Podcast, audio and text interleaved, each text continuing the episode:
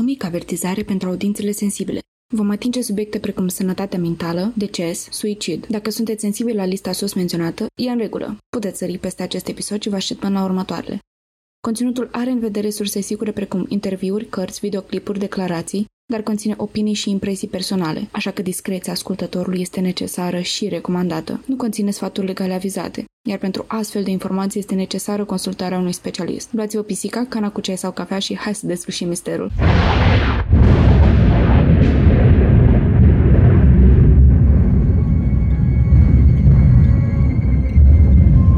În toamna anului 2021, două pisici au început propriul lor podcast. Apoi au spus, pur, să se facă lumină în acest caz. Iar apoi am apărut noi, Cristina și Alex, pentru a transmite mai departe voința pisicească. Să ne facem așadar comozi și hai să vedem ce ne-au dus pisicile în această săptămână. În episodul de astăzi vom vorbi despre culte.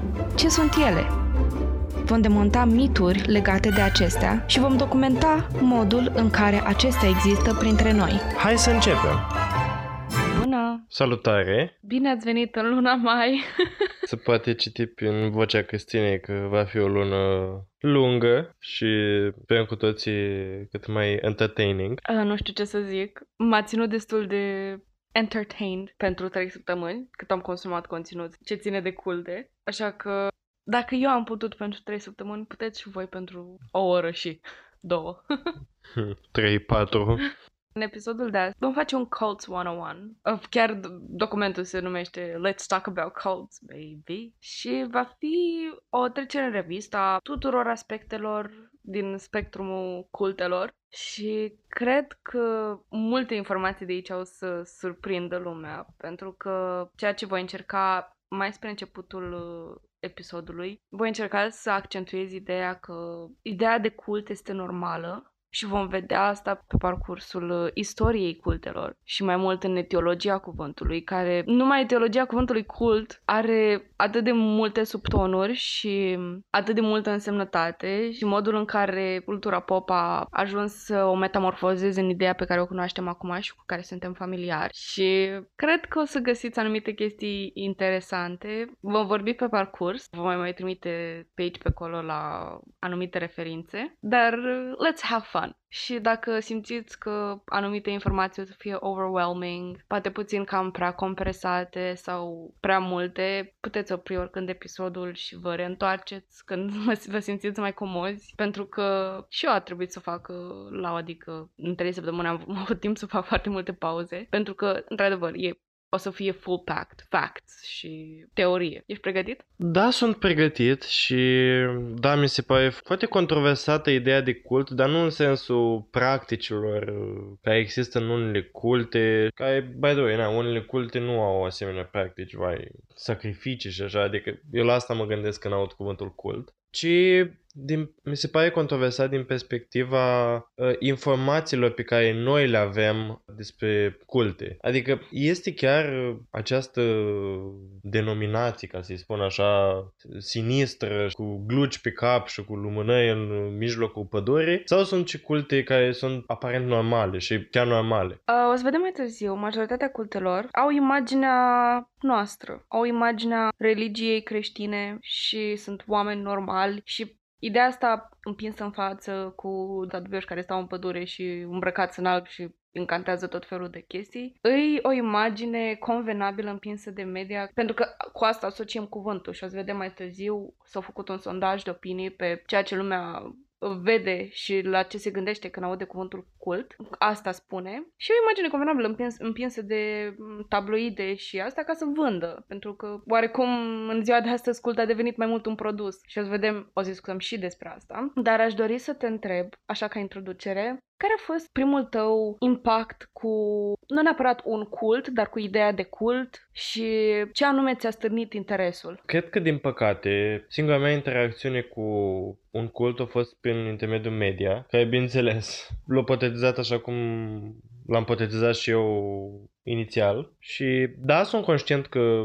nu este așa, dar asta mi-a fost prezentat mie și asta am văzut și asta e părerea mea cu toate filmele horror pe care le-am văzut și în care bineînțeles de fiecare este un cult care vrea să facă o vrajă pe nu știu cine și tot felul. Pe de altă parte, sunt, uh, știu și de Scientology, știu că e un cult și că, din nou, toate duc înspre chestia asta de aberație. Nu asociez deocamdată ideea unui cult cu o idee de un proces normal sau ceva care chiar ar putea exista cred că perspectiva ta o să sufere anumite alterări, dar uh, ideea este că informațiile trebuie să cadă la rândul lor. Și să răspund și eu la întrebarea asta și, într-adevăr, prima mea interacțiune pe care o pot numi interacțiune până să cunosc informațiile din episodul ăsta, a fost cu cartea lui uh, Don Brown, Codul lui Da Vinci, cred că așa se numește. A fost o carte care m-a fascinat foarte mult pe timpul liceului și, bine, mi-ar plăcea să fac un follow-up la episodul ăsta cu toate interacțiunile mele de cult pe care le-am avut până acum, pentru că, practic, a fost tot, tot liceul și toată școala mea. Cine nu a citit cartea, este vorba despre două culte, din câte știu eu, prioria Sionului și încă unul. Informațiile sunt alterate ca să nu dezvăluie adevărata identitatea cultelor pentru că ele există. Și da, vorba aia, oameni îmbrăcați în alb, cu glugi, cu ritualuri sexuale și toate nebuniile astea. Bine, nu sunt foarte grafic uh, descrise în carte, sunt doar menționate. Într-adevăr, avem această piesă de entertainment care a fost atât de bine vândută și apreciată de public în cultura pop. Avem acum o perspectivă atât de alterată asupra ideii de cult și sperăm să adresăm asta cât de corect în episodul de astăzi. În fine, după ce am făcut acest research, după aceste trei săptămâni inițiatice, am realizat că pe parcursul timpului am fost manipulată și introdusă într-o ideologie de cult, pentru că când vorbim despre denominații religioase, despre religie, există mai mult o chestie de logistică de legalitate, care nu este în privința unui cult și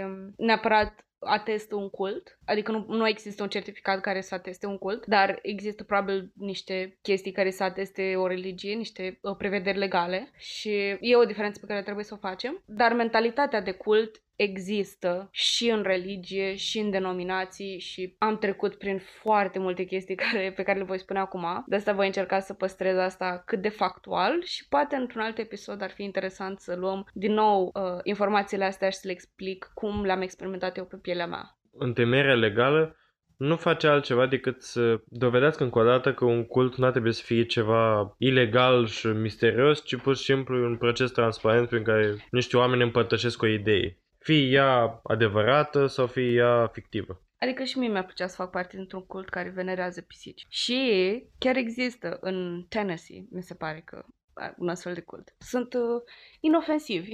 Da, nu, uh, eu cred că mănâncă uiescat. Mănâncă uiescat și beau lăptic din potier. Hai să începem cu începutul. Ce este, de fapt, un cult? Definitoriu, un cult este un grup sau mișcare ținută împreună printr-un angajament comun față de un lider sau o ideologie. Are un sistem de credințe care oferă răspunsurile la toate întrebările vieții și oferă o soluție specială care poate fi obținută doar respectând regulile liderului. Este nevoie de un nivel ridicat de angajament din partea a cel puțin unora dintre membri. Pot fi tot felul de ideologii de cult, începând de la cele mai periculoase până la cele mai inofensive mișcări. Spre exemplu, după cum spuneam, există un cult destul de recent înființat în care pisica este slăvită, prin Tennessee, și practic ei nu fac nimic rău. Dar la polul opus îl avem pe Charles Manson, despre care am discutat în episoadele anterioare și care este unul dintre cei mai periculoși lideri de cult care a existat vreodată. Dinamica dintr-un cult ar trebui să fie cât mai flexibilă. Te alături când vrei și ești după plac. Nu trebuie neapărat să fie despre control, manipulări. Poate fi despre orice aduce pe oameni împreună. Problema pe care o dedicăm luna asta sunt cultele care întrec măsura. Cultele care afectează drepturile omului, care manipulează și distrug mental persoane doar ca să aibă ei, liderii cultului, de câștigat. Aceștia fac subiectul acestui episod și a următoarelor trei. Vom aduce în față partea întunecată din noțiunea de cult și vom face clară intenția de a informa despre pericolele cultelor nocive. Vom face clar diferența dintre modul în care noțiunea de cult este percepută de mass media. În primul rând, trebuie să normalizăm ideea că e în regulă să fii parte sau să vrei să aparții unui grup să fii fan al unui concept, a unei persoane, a unui subiect anume, sau să faci parte dintr-o comunitate care se află pe aceeași lungime de undă cu tine. Să asculți de o persoană care cunoaște și este pasionată pasionată de un lucru comun cu tine. Exemplific prin comunitățile de YouTube. Oamenii se adună în jurul unui creator de conținut pentru că la un anumit nivel rezonează cu acesta. Îi motivează, ori îi educă, ori pur și simplu îi distrează. Alte exemple ar fi moda, care este un cult. Fandomurile pot fi un exemplu foarte bun de cult. Fanii produselor Apple fac parte dintr-un cult și există tot felul de cărți și resurse pe tema asta. Vom ajunge la explicațiile terminologiei în câteva minute. Dar orice pe lumea asta care aduce împreună un grup de oameni poate fi considerat cult.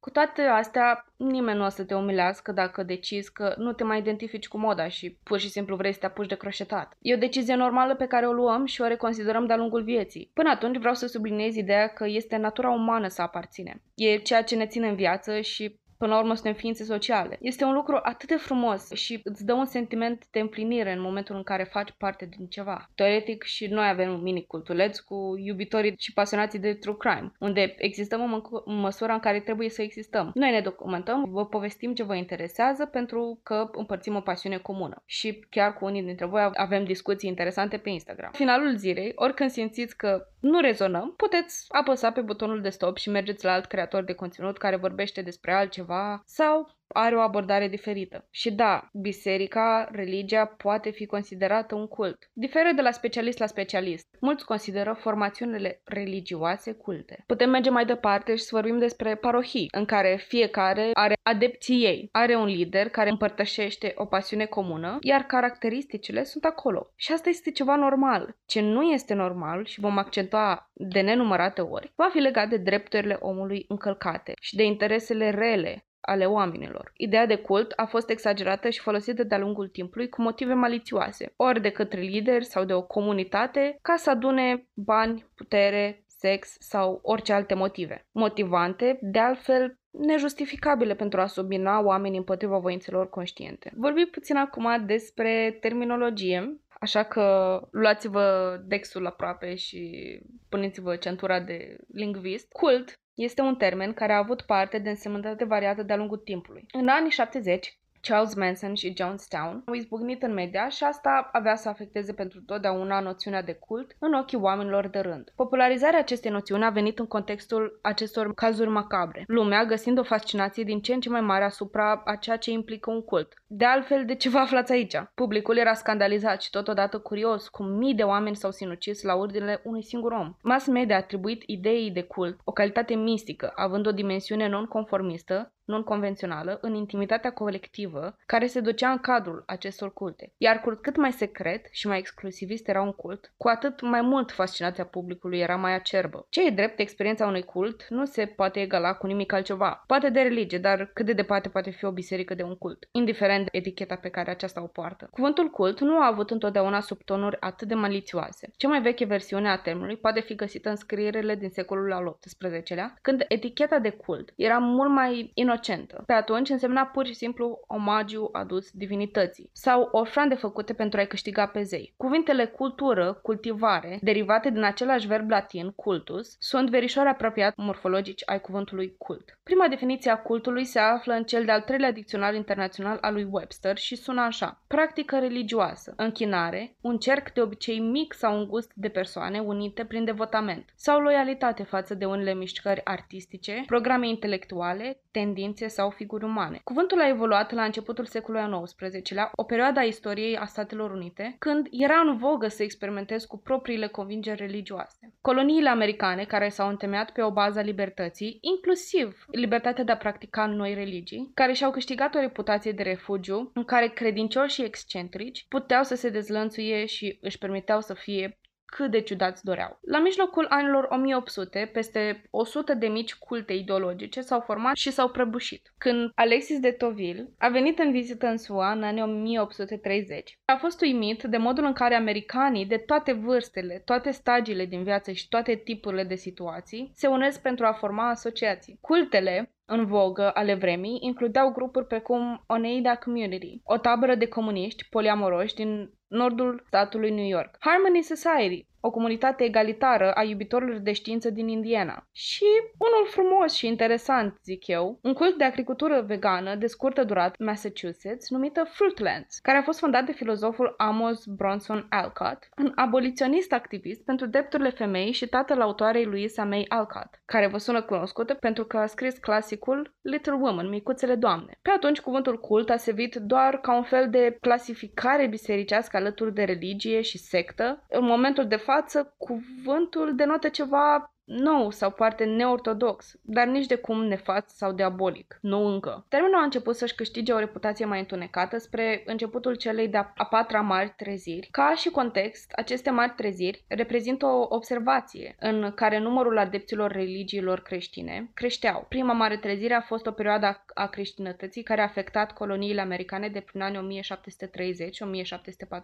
în care s-a pus accent pe raționalismul secular, iar atracția oamenilor pentru religie a fost pre preponderentă. La îndemână a fost uh, creștinismul. Ne întoarcem la a patra mare trezire. Unii teoreticieni au mai multe explicații și le vom discuta. Deci, ca și context, suntem în anii 60-70, iar unii motivează această mișcare ca fiind o urmare a finalului celui de-al doilea război mondial, când oamenii apelau la biserici creștine pentru a căuta confort, iar alții spun că a patra mare trezire a fost declanșată de multitudinea de culte, care mai de care mai diverse, mai excentrice, mai colorate, fapt ce speria mulțimea de creștini conservatori și, în consecință, simțind nevoia să graviteze mai degrabă către o instituție statornică, veche, cu istorie și nu nu o instituție de-abia înființată. Până la urmă, o majoritate a noilor culte erau tot creștine. Pur și simplu, practicile erau puțin mai diferite. La noi se poate observa clar că această zonă de confort este dată de pentru ortodoxi de bor, pentru catolici de biserica catolică și tot așa, în general de creștinism, fie ortodox, catolic sau alte denominații care oricum sunt mai vechi și au cel puțin 30, 40, 50 de ani, să spunem cel puțin. Și da, și în fiecare biserică putem, după cum ai spus și tu, să găsim un cult și nu trebuie să fie neapărat ceva rău. Este ok să fie așa, asta este scopul bisericii, să fie un cult în care să împărtășim o idee, fie ideea învierii lui Isus sau alte idei ale creației, și lista poate continua. Și deseori, după cum spune cu parohiile de la noi, se creează mini-culte în interiorul unui cult și mi se pare foarte interesantă chestia asta. Pentru că ajung preoți sau lideri ai unor parohii să se contrazică unii cu alții asupra anumitor practici, asupra anumitor zile de sărbătoare sau cum a apărut și la noi uh, chestia asta de rit vechi. Pentru că e normal ca o ideologie să se schimbe în timp noi oameni ne schimbăm în timp. Nu mai credem în lucrurile în care credeam acum 2 milioane de ani. În puterea focului și în puterea lunii. Credem acum în entități mai puternice, în Dumnezeu. Sau în alt zei. Sau în pisici. E normal să se schimbe și e normal să migreze oamenii odată cu asta. Masele evoluează și ele odată cu liderii lor. Da, e bine de rumegat toată informația asta pe care vă arunc e bine de rumecat cu ceva să fie aproape de casă. De exemplu, cu religia și cultul ortodox este cât se poate de uh, pertinentă. Pentru că, din nou, cum, cum am spus, caracteristicile sunt acolo. Parohiile au toate câte, câte bordei, atâta obicei.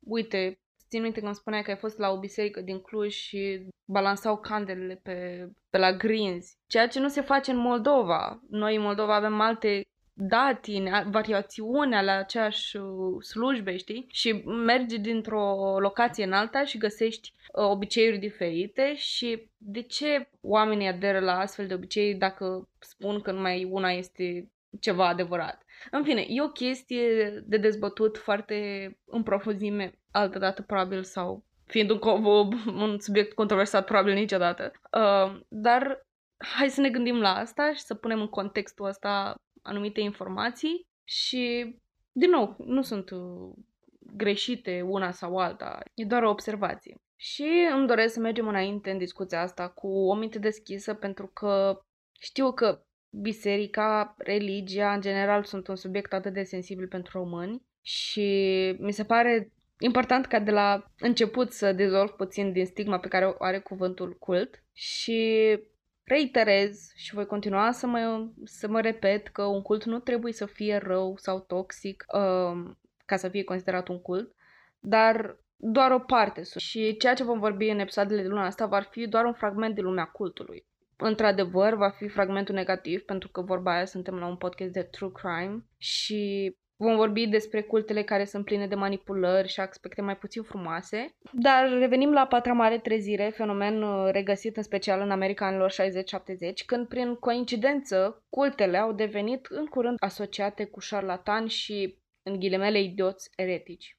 Desigur că și agenda creștină avea interesele ei și anume că lumea să nu mai adere la tot felul de culte obscure, ci să continue să propage moștenirea lăsată de însuși Dumnezeu Tatălui Isus. Vorbind strict de culte, acestea încă nu erau considerate o amenințare societală sau o prioritate criminală nu până la crimele familiei Manson din 1969, urmate de masacrul din Jonestown din 78, uh, despre care vom discuta în episoadele următoare. De-abia atunci, cuvântul cult a devenit un simbol al fricii și al necuratului și a început să se asemene cu sensul pe care îl cunoaștem în zilele noastre. Și aici creștinii aveau toate armele date la mână pentru a demonta autoritatea de cult și de a o demoniza într-un context destul de convenabil.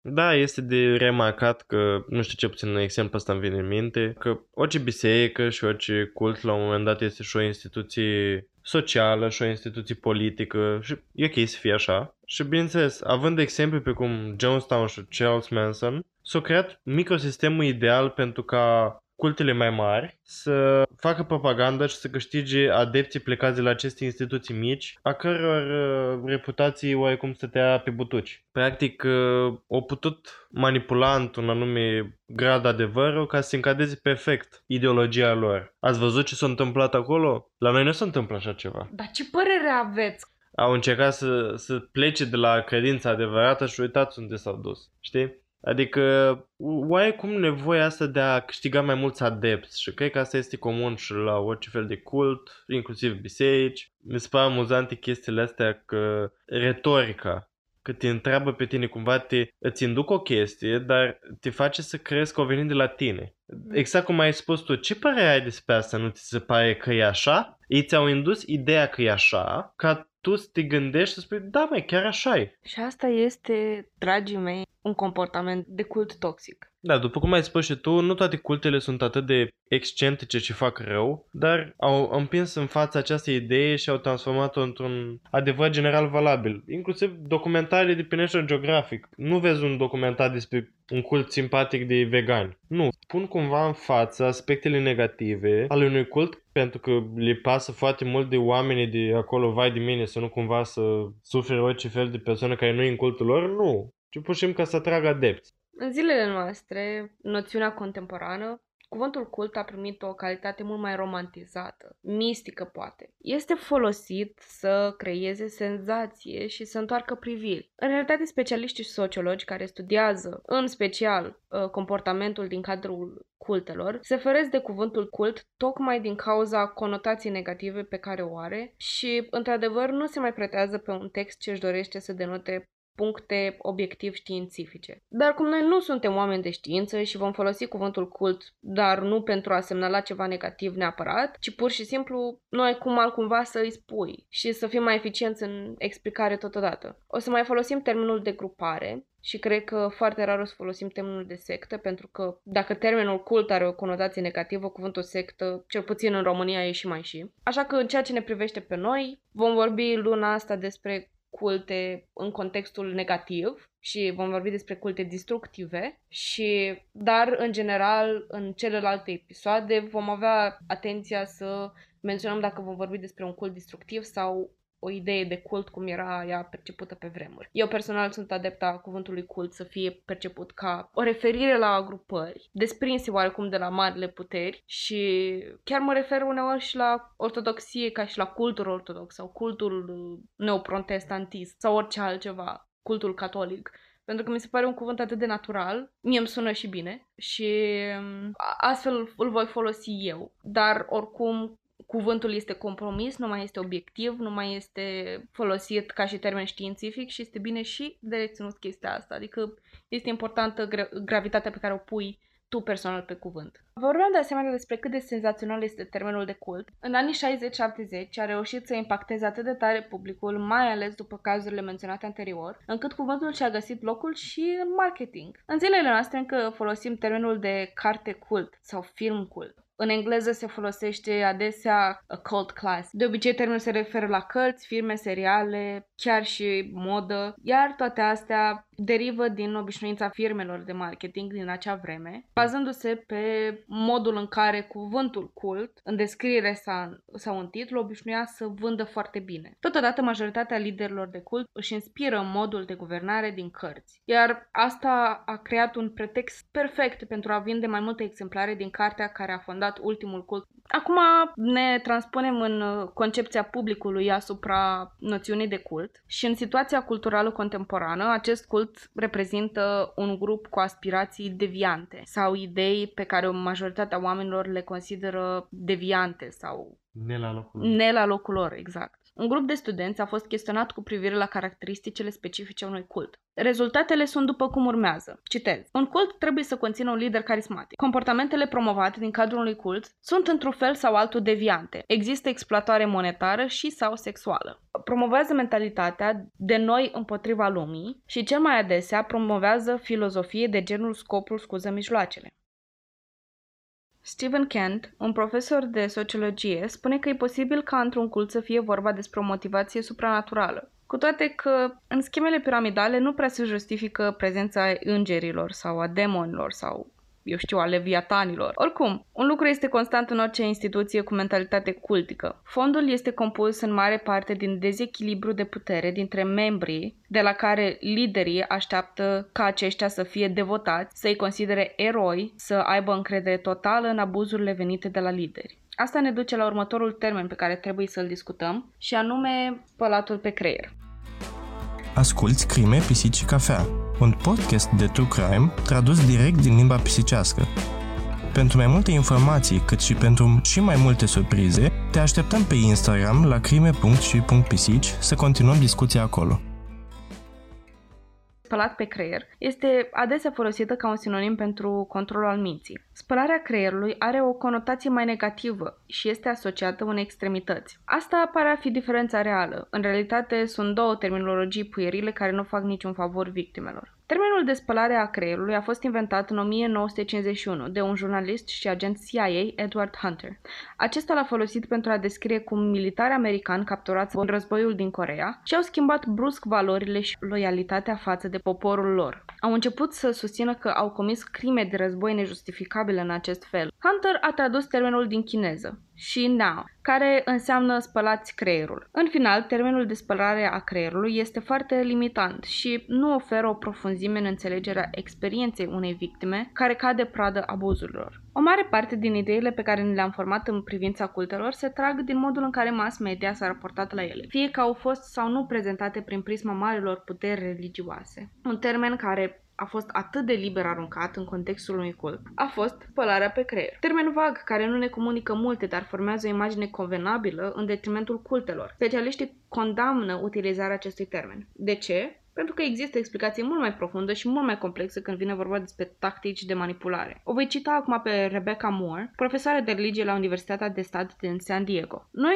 nu spunem despre soldați că sunt spălați pe creier pentru a omorâ oameni, ci fac ce parte din antrenamentul lor de bază. Cum nu spunem nici despre un nou membru din fraternitate că fac acele ritualuri de inițiere, că sunt spălați pe creier. De cele mai multe ori cad victime presiunilor sociale. Ideea de spălare pe creier este un termen destul de vast, care nu acoperă nimic specific, care să motiveze anumite atitudini și comportamente. Spălarea pe creier funcționează ca termen numai când este folosit ca metaforă. Pare să fie un termen umbrelă a practicilor din cadrul cultelor, pe care le vom discuta, dar în final se reduce la un termen care este insensibil victimelor și este pe cât de posibil de evitat. Există atât de multe fațete când vine vorba despre individul în societate, încât este destul de lipsit de respect să folosim acest termen. Mor, care a avut două surori care au fost victime în masacrul Johnstown și a adus o cu tot o altă dimensiune când vine vorba despre modul în care ne raportăm la victimele acestor atrocități, a spus astfel, citez, capacitatea pe care o are o persoană să gândească pentru ea și nu este în natura umană să existe posibilitatea de a șterge orice amintire sau informație stocată până în momentul respectiv și să-i dai un reset imediat. Din punct de vedere științific este un lucru absolut fals. În al doilea rând, spălatul pe creier reprezintă o ipoteză netestabilă, pentru că o teorie ca să îndeplinească criteriile standard ale metodei științifice trebuie să fie posibilă să se dovedească ca fiind falsă. De exemplu, de îndată ce obiectele încep să călătorească mai repede decât viteza luminii, vom ști că Einstein a greșit teoria relativității. Dar nu poți dovedi spălarea creierului, nu există. În momentul în care spui că cineva este spălat pe creier, conversația de obicei se termină acolo. Nu mai este loc pentru a explora ceea ce ar putea motiva, de fapt, comportamentul persoanei. Ceea ce, după cum se adeverește, și întrebările sunt mult mai interesante de explorat. Închei citatul.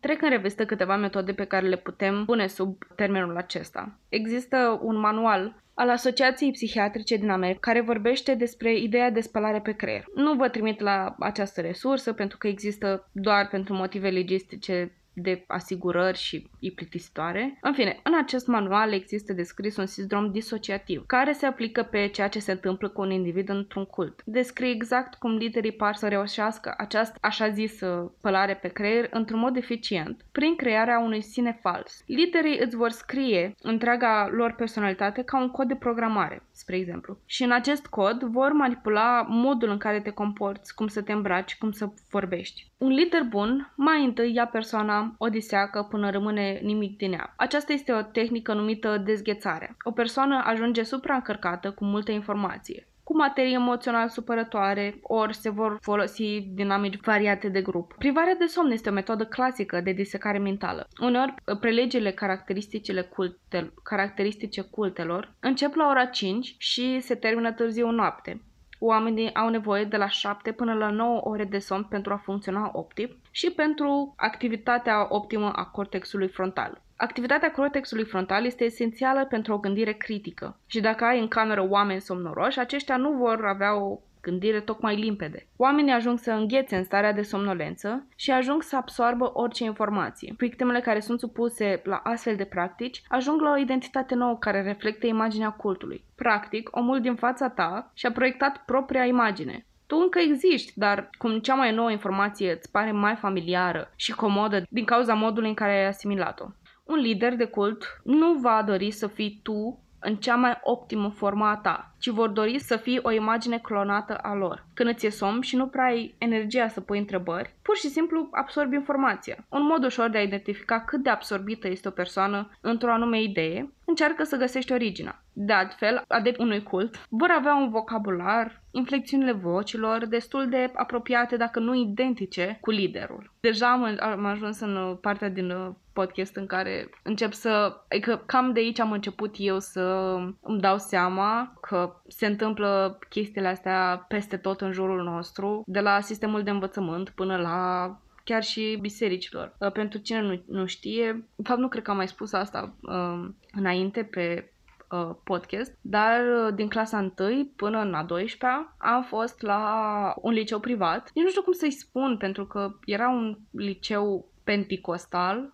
majoritatea lucrurilor de aici le-am văzut întâmplându-se în fața mea și vorbind despre chestia asta cu inflexiunile vocilor, cu uh, vocabularul, cu lucrurile pe care le discutau oamenii între ei, erau de obicei lucruri discutate de către pastorul care vorbea în față și lumea părea să fie niște mini-pastori care erau imaginea reflectată a pastorului care vorbea în față. Uh, în mod evident aveam ore de devoțional și tot felul de lucruri și vedeam chestiile astea întâmplându-se în colegii mei. Eu, în mod evident, eu nu sunt penticostală, deci nu participam la biserică, la biserica lor, în afara școlii, dar era wow să observ, adică acum este wow să văd că chestiile astea se întâmplă fără să-ți dai seama. Da, știu cum mi-a povestit și mie de multe ori, cum uh, era să... Adică eu ți-am mai pus întrebări despre chestia asta, că sincer am fost curios, foarte curios inițial, să știu cum ar fi un asemenea liceu uh, teoretic creștin. Abia atunci îți dădeai seama de anumite chestii și tu și îmi spuneai că Da, uite și așa și cum, cum vedeai tu lucrurile din, uh, din exterior. Cred că erai singura persoană de pe acolo care putea să vadă lucrurile astea din exterior și obiectiv. Pentru că, practic, nu împărtășeai setul de valori al lor. E ca și cum a venit orice altă denominație sau religie la noi, la ortodox. Și s-a uitat și a zice, wow, ce, ce interesant. Adică e interesant, nu este neapărat, uh, nu absorbe valoarea, ci absorbe tradiția mai mult. Adică o să fii încântați de, vai ce frumos să te fac cozonac, ce bun trebuie să fii cozonac și tot așa. Nu că, sau uite ce frumos fac ouă de Paște, ouă roșii și așa. Nu neapărat că ouăle alea semnifică nu știu ce și nu știu cum și semnifică sângele Mântuitorului care au căzut pe ele și le-au făcut roșii. E o diferență de percepție și de multe ori cei care sunt în mijlocul unui cult religios sau nereligios uh, nu-și dau seama de asta. Sincer, pentru mine este un subiect destul de vast, pentru că, din nou, mă voi abține să spun astfel de lucruri pe parcursul episodului ăstuia, cu toate că voi vorbi din experiența personală, uh, vreau să fie cât mai obiectiv și dacă primiți bine acest episod, uh, aș face, chiar aș face un follow-up, să iau toate caracteristicile de cult și să le, și să le fac, să le disec, să le asociez cu experiența pe care am avut-o în cadrul liceului școlii mele. Și cred că ar fi, ar fi interesant. Nu neapărat de denigrare, dar de awareness, de, de adus la cunoștință. În fine, ne întoarcem la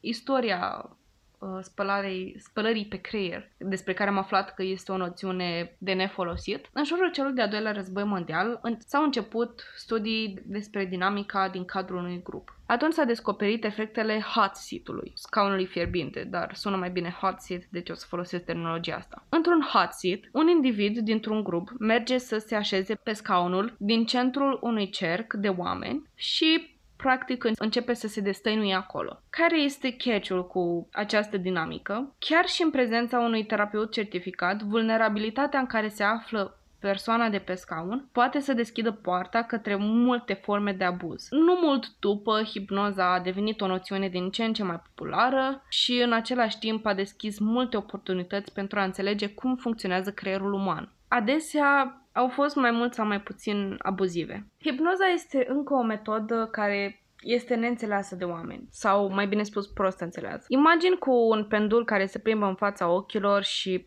degete pognind sunt doar stereotipuri care nu spun prea mult despre dimensiunea reală a hipnozei. Simplificat, creierul uman este menit să scoată informația din interior spre exterior, pe când în transa hipnotică situația este inversă. Hipnotismul în cadrul unui cult este o practică neetică de control al minții. În multe culte care pretind a fi religioase, vor practica o meditație, care nu este decât un proces prin care membrii cultului intră în transă, în timp ce primesc sugestii care îi fac mai receptivi doctrinei cultului. Transa este de obicei o experiență plăcută, relaxantă, astfel încât oamenii doresc să reintre într-o astfel de stare cât mai des posibil. Uh, ultima metodă pe care o menționez și am văzut-o practic și it scarred me, m-a m-a traumatizat.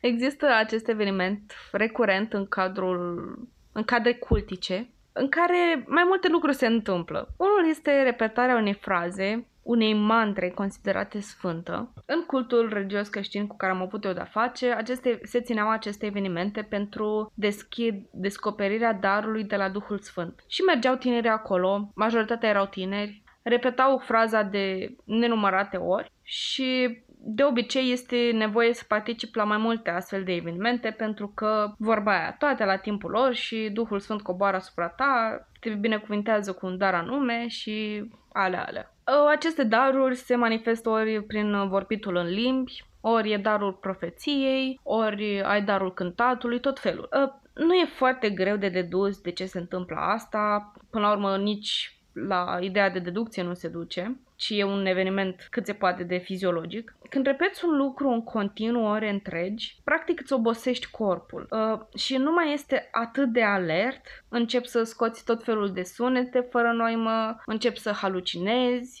și în fine, în mod evident este un eveniment chiar și supranatural care se întâmplă și este fascinant. Și am întrebat pe respectivii dacă tot aveau parte de darul vorbirii în limb. De ce nu înțelegeau ceea ce spun? Uh, sau ce semnificație atribuiau viziunilor în viitor? Și în majoritatea cazurilor nu știau ce să zică, pentru că în mod evident nu se întâmplaseră Cât despre cei care afirmau că au prins uh, darul cântării, uh, am aflat de la ulterior de la ei că făceau cantor la patru ani. Deci a fost destul de dezamăgitor descoperirile pe care le-am făcut. Adică nu era nimic supranatural, ci erau evenimente absolut uh, fiziologice. Mai există, nu neapărat în cadrul aceluiași context, dar în alte culte, liderii țin să tind să țină victimele de cap, uneori uh, adoptă poziția de frunte în frunte, ori le țin de mână, ori își așează mâna pe capul lor. Oricum, toate pozițiile astea prezintă ceva dominant și intruziv, adică ți intră în spațiul tău personal. În acele momente, corpul tău, de, desigur că în mod normal devine uh, tensionat, dar pe parcurs își pierde gradual starea de alertă și intră în modul de autoapărare, ceea ce înseamnă să se închidă în el și practic devii, uh, nu vreau să spun o legumă, dar devii uh, uh, imun la intruziunea spațiului tău personal și iei informația mult mai ușor așa. Practic e tot un fel de manipulare, tot un fel de trans, dar nu este chiar așa. E, e alt proces psihologic acolo. Se întâmplă o ușoară formă de disociere și în acel moment persoana devine vulnerabilă și practic ușor de manipulat. Rețineți că aceste aspecte nu sunt alb și negru, fiecare se întâmplă într-o oarecare variațiune. Uh, după cum am spus, poate există practici diferite și variate de la o biserică la alta, de la un mm. cult la altul. Uh, dar ideea este că trebuie să recunoaștem aceste exemple și să le punem în context în momentul în care lucrurile astea s-ar putea să se întâmple cu noi. Trebuie să fim alerți și să impunem limitele acolo unde le sunt locul. Pentru că nu neapărat trebuie să fii un lider de cult ca să îți pui piciorul în prag și să îi spui omului să nu mai stea în spațiul tău personal și să te țină de cap fără acordul tău, fără consent. Uh, un alt aspect de discutat în cadrul unui cult este limbajul și cum este acesta folosit în contextul unui cult. Nu este atât de mult limba care se vorbește, cu toate că există culte care își inventează propria limbă, ci despre frazele, mantrele pe care un grup le folosește, care ar părea vagi la prima vedere, dar în realitate sunt cât se poate de specifice și subliminale. Acum voi face referire la, la romanul uh, Povestea slujitoare, Povestea slujitoare de Margaret Atwood, există și serial. Și pentru cei care nu au citit cărțile sau nu au văzut serialul, practic este vorba despre o societate distopică numită Gilead, în care există aceste femei numite slujitoare. Acestea sunt forțate, practic, violate ca să rămână însărcinate pentru o familie infertilă și odată ce nasc sunt trimise la următoarea casă și tot așa. Ținta guvernului este să crească natalitatea care a suferit o scădere drastică în anii dinaintea Gileadului.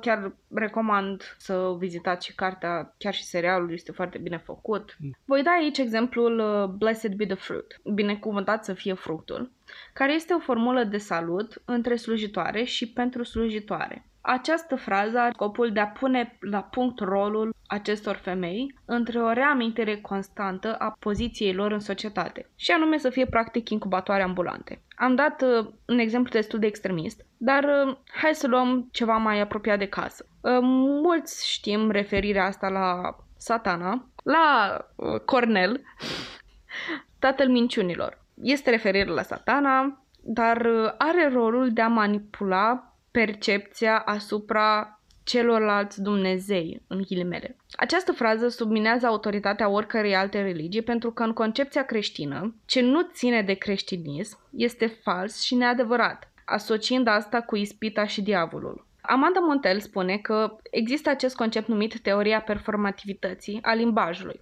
în care explică cum limbajul nu este folosit doar să descrie sau să reflecte cine suntem noi, ci are puterea de a crea cine suntem noi.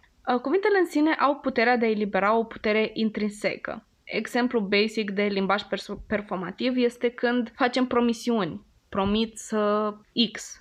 Are, are scopul de a materializa acele cuvinte. Da, și practic în promisiuni și jurăminte folosești de relație pe care o ai cu o persoană, iubită sau nu, apropiată, ca să influențezi prin cuvânt atitudinea ta din viitor. Deci, practic, da, spun că când îi promiți cuiva că nu o să mai întâzi data viitoare când ne vedem.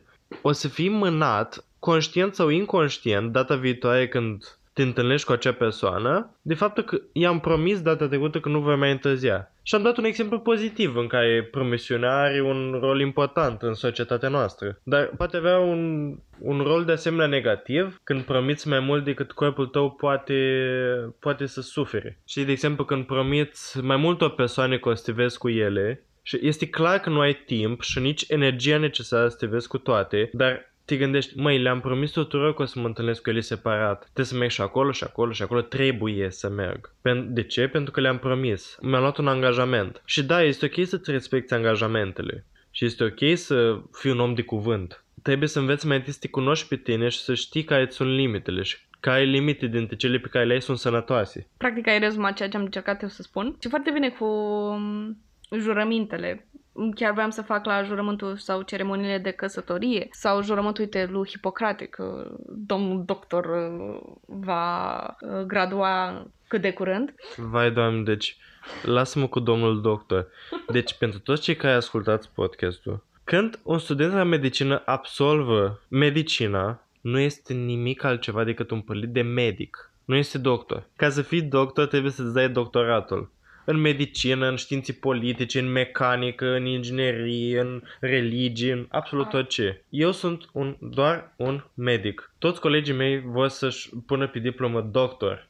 Nu, nu ești doctor. Asta e, e terminologie slavă, cred, termenul de doctor. Și înainte se folosea pe vremea comuniștilor mai mult, vai domnul doctor. Dar termenul corect este medic, care este, e provenit din latină, cred, dacă nu mă înșel, și Medici. înseamnă exact ceea ce fac eu o să tratez oameni. Doctorul nu tratează oameni, doctorul este de o super specializare într-un anumit domeniu. Profit de, acest, de această oportunitate ca să vă împărtășesc frustrarea mea.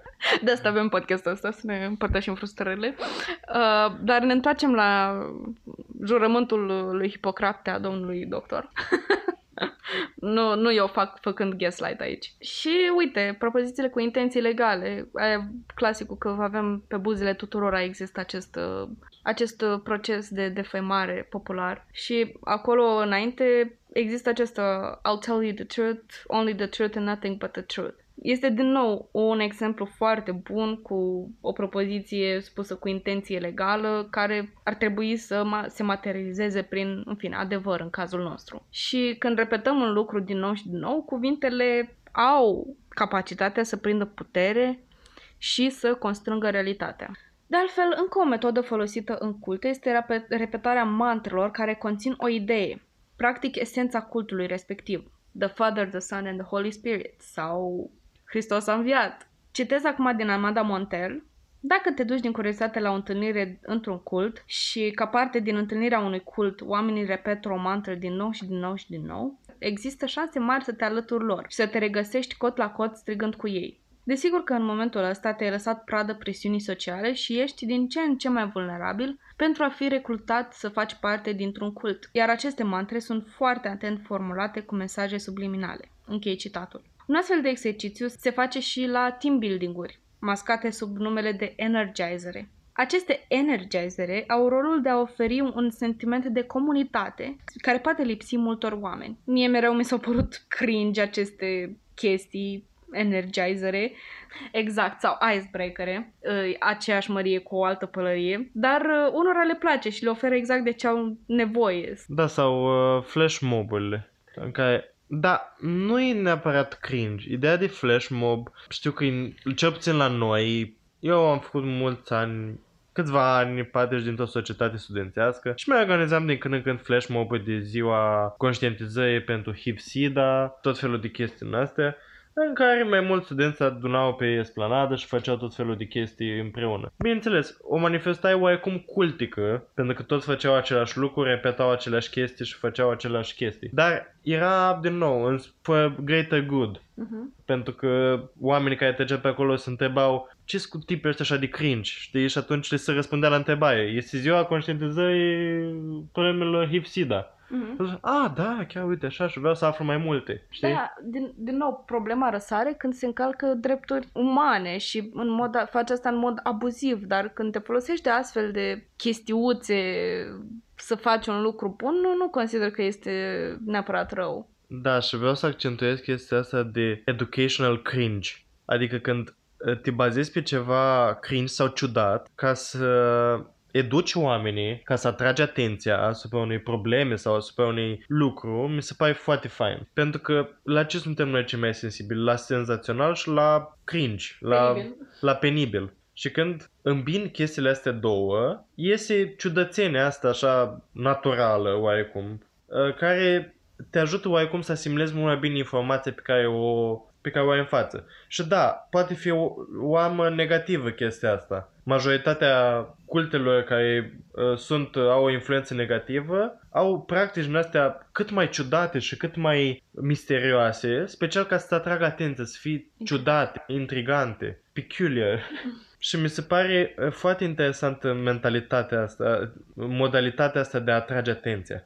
Adică nu m-am gândit la utilizarea... Știi, eu făcând research cu intenția de a explica ceea ce se întâmplă într-un cult, vedeam mereu partea negativă a, a practicilor ăstora, dar văd că pot fi folosite și pentru bine și atâta timp, din nou, mă repet, dacă sunt folosite cu intenții bune, să nu încalce drepturile omului, să nu submineze entitatea unei, unui individ, complet ok de folosit pentru awareness, pentru a face cunoștință despre o, o cauză în care tu crezi. Sună cultic, pentru că este cultic, dar nu este greșit pentru că este cultic. Da, adică, uite, mergi acasă și uh, îi spui mai tale, uite, astăzi am văzut o gloată de oameni în fața universității care putau banderole roșii și aveau pancade cu hipsida. E ceva ciudat în viața ta care s-a întâmplat, un grup de oameni cu banderole roșii. Sau astăzi m-am uitat la un videoclip cu un tip care vorbea despre, I don't know, avioane și așa și avea un, o pălărie cu elice pe cap. De nou, pe ăla îl ții minte. Nu ții minte tipul basic care îți vorbește despre aero, aerodinamică și așa. Îl ții minte pe ăla care îți vorbește în timp ce, în timp ce este într-un avion și îți vorbește despre aerodinamică în timp ce cântă la avioară pe o aripă de avion sau de, divaghez. Dar ideea în sine este uh, cum putem introduce ciudățenia într-un proces educativ, pozitiv. Bottom line is că e important să cunoaștem lucrurile astea, să fim conștiente de ele, fie ele puse într-un context pozitiv sau negativ, tocmai ca să fim mai alerți și mai conștienți de, de tipurile folosite prin limbaj, prin orice altă tehnică, ca să le depistăm la timp și să nu ajungem să fim manipulați într-un mod negativ. Și chestia asta se întâmplă în religie, în marketing, persoanele din jur, de ce nu? Și este important să fim atenți când suntem manipulați, deoarece poate fi critic în descoperirea noastră ca indivizi înainte de toate și mai târziu veți vedea că am compilat mai multe caracteristici la care să fim atenți, care se duc mai departe de practicile cringe. Oricum, concluzie, limbajul în cult este o caracteristică esențială pentru că cuvântul are o asemenea putere în viața noastră, practic, și totodată în longevitatea oricărei mișcări. Fiți atenți, oameni buni! Fiți atenți pentru că poate fi folosit într-un context negativ, dar poate face și Aici multe o să avem minuni un mic în checkpoint sens pozitiv. pentru că o să mai dau câteva informații care nu neapărat se află într-o categorisire anume sau nu le-am putut neapărat cataloga în, uh, ca- în anumite capitole și sunt niște lucruri destul de importante de menționat. Unul dintre ele este falsa idee care circulă cum că vechimea unei instituții oferă calitatea de religie. Este un aspect uh, pe baza căruia mulți teoreticieni și oameni de știință ce studiază religia, sociologia deopotrivă, că vechimea contează atât de mult în definirea unei religii sau a unui, a unui cult.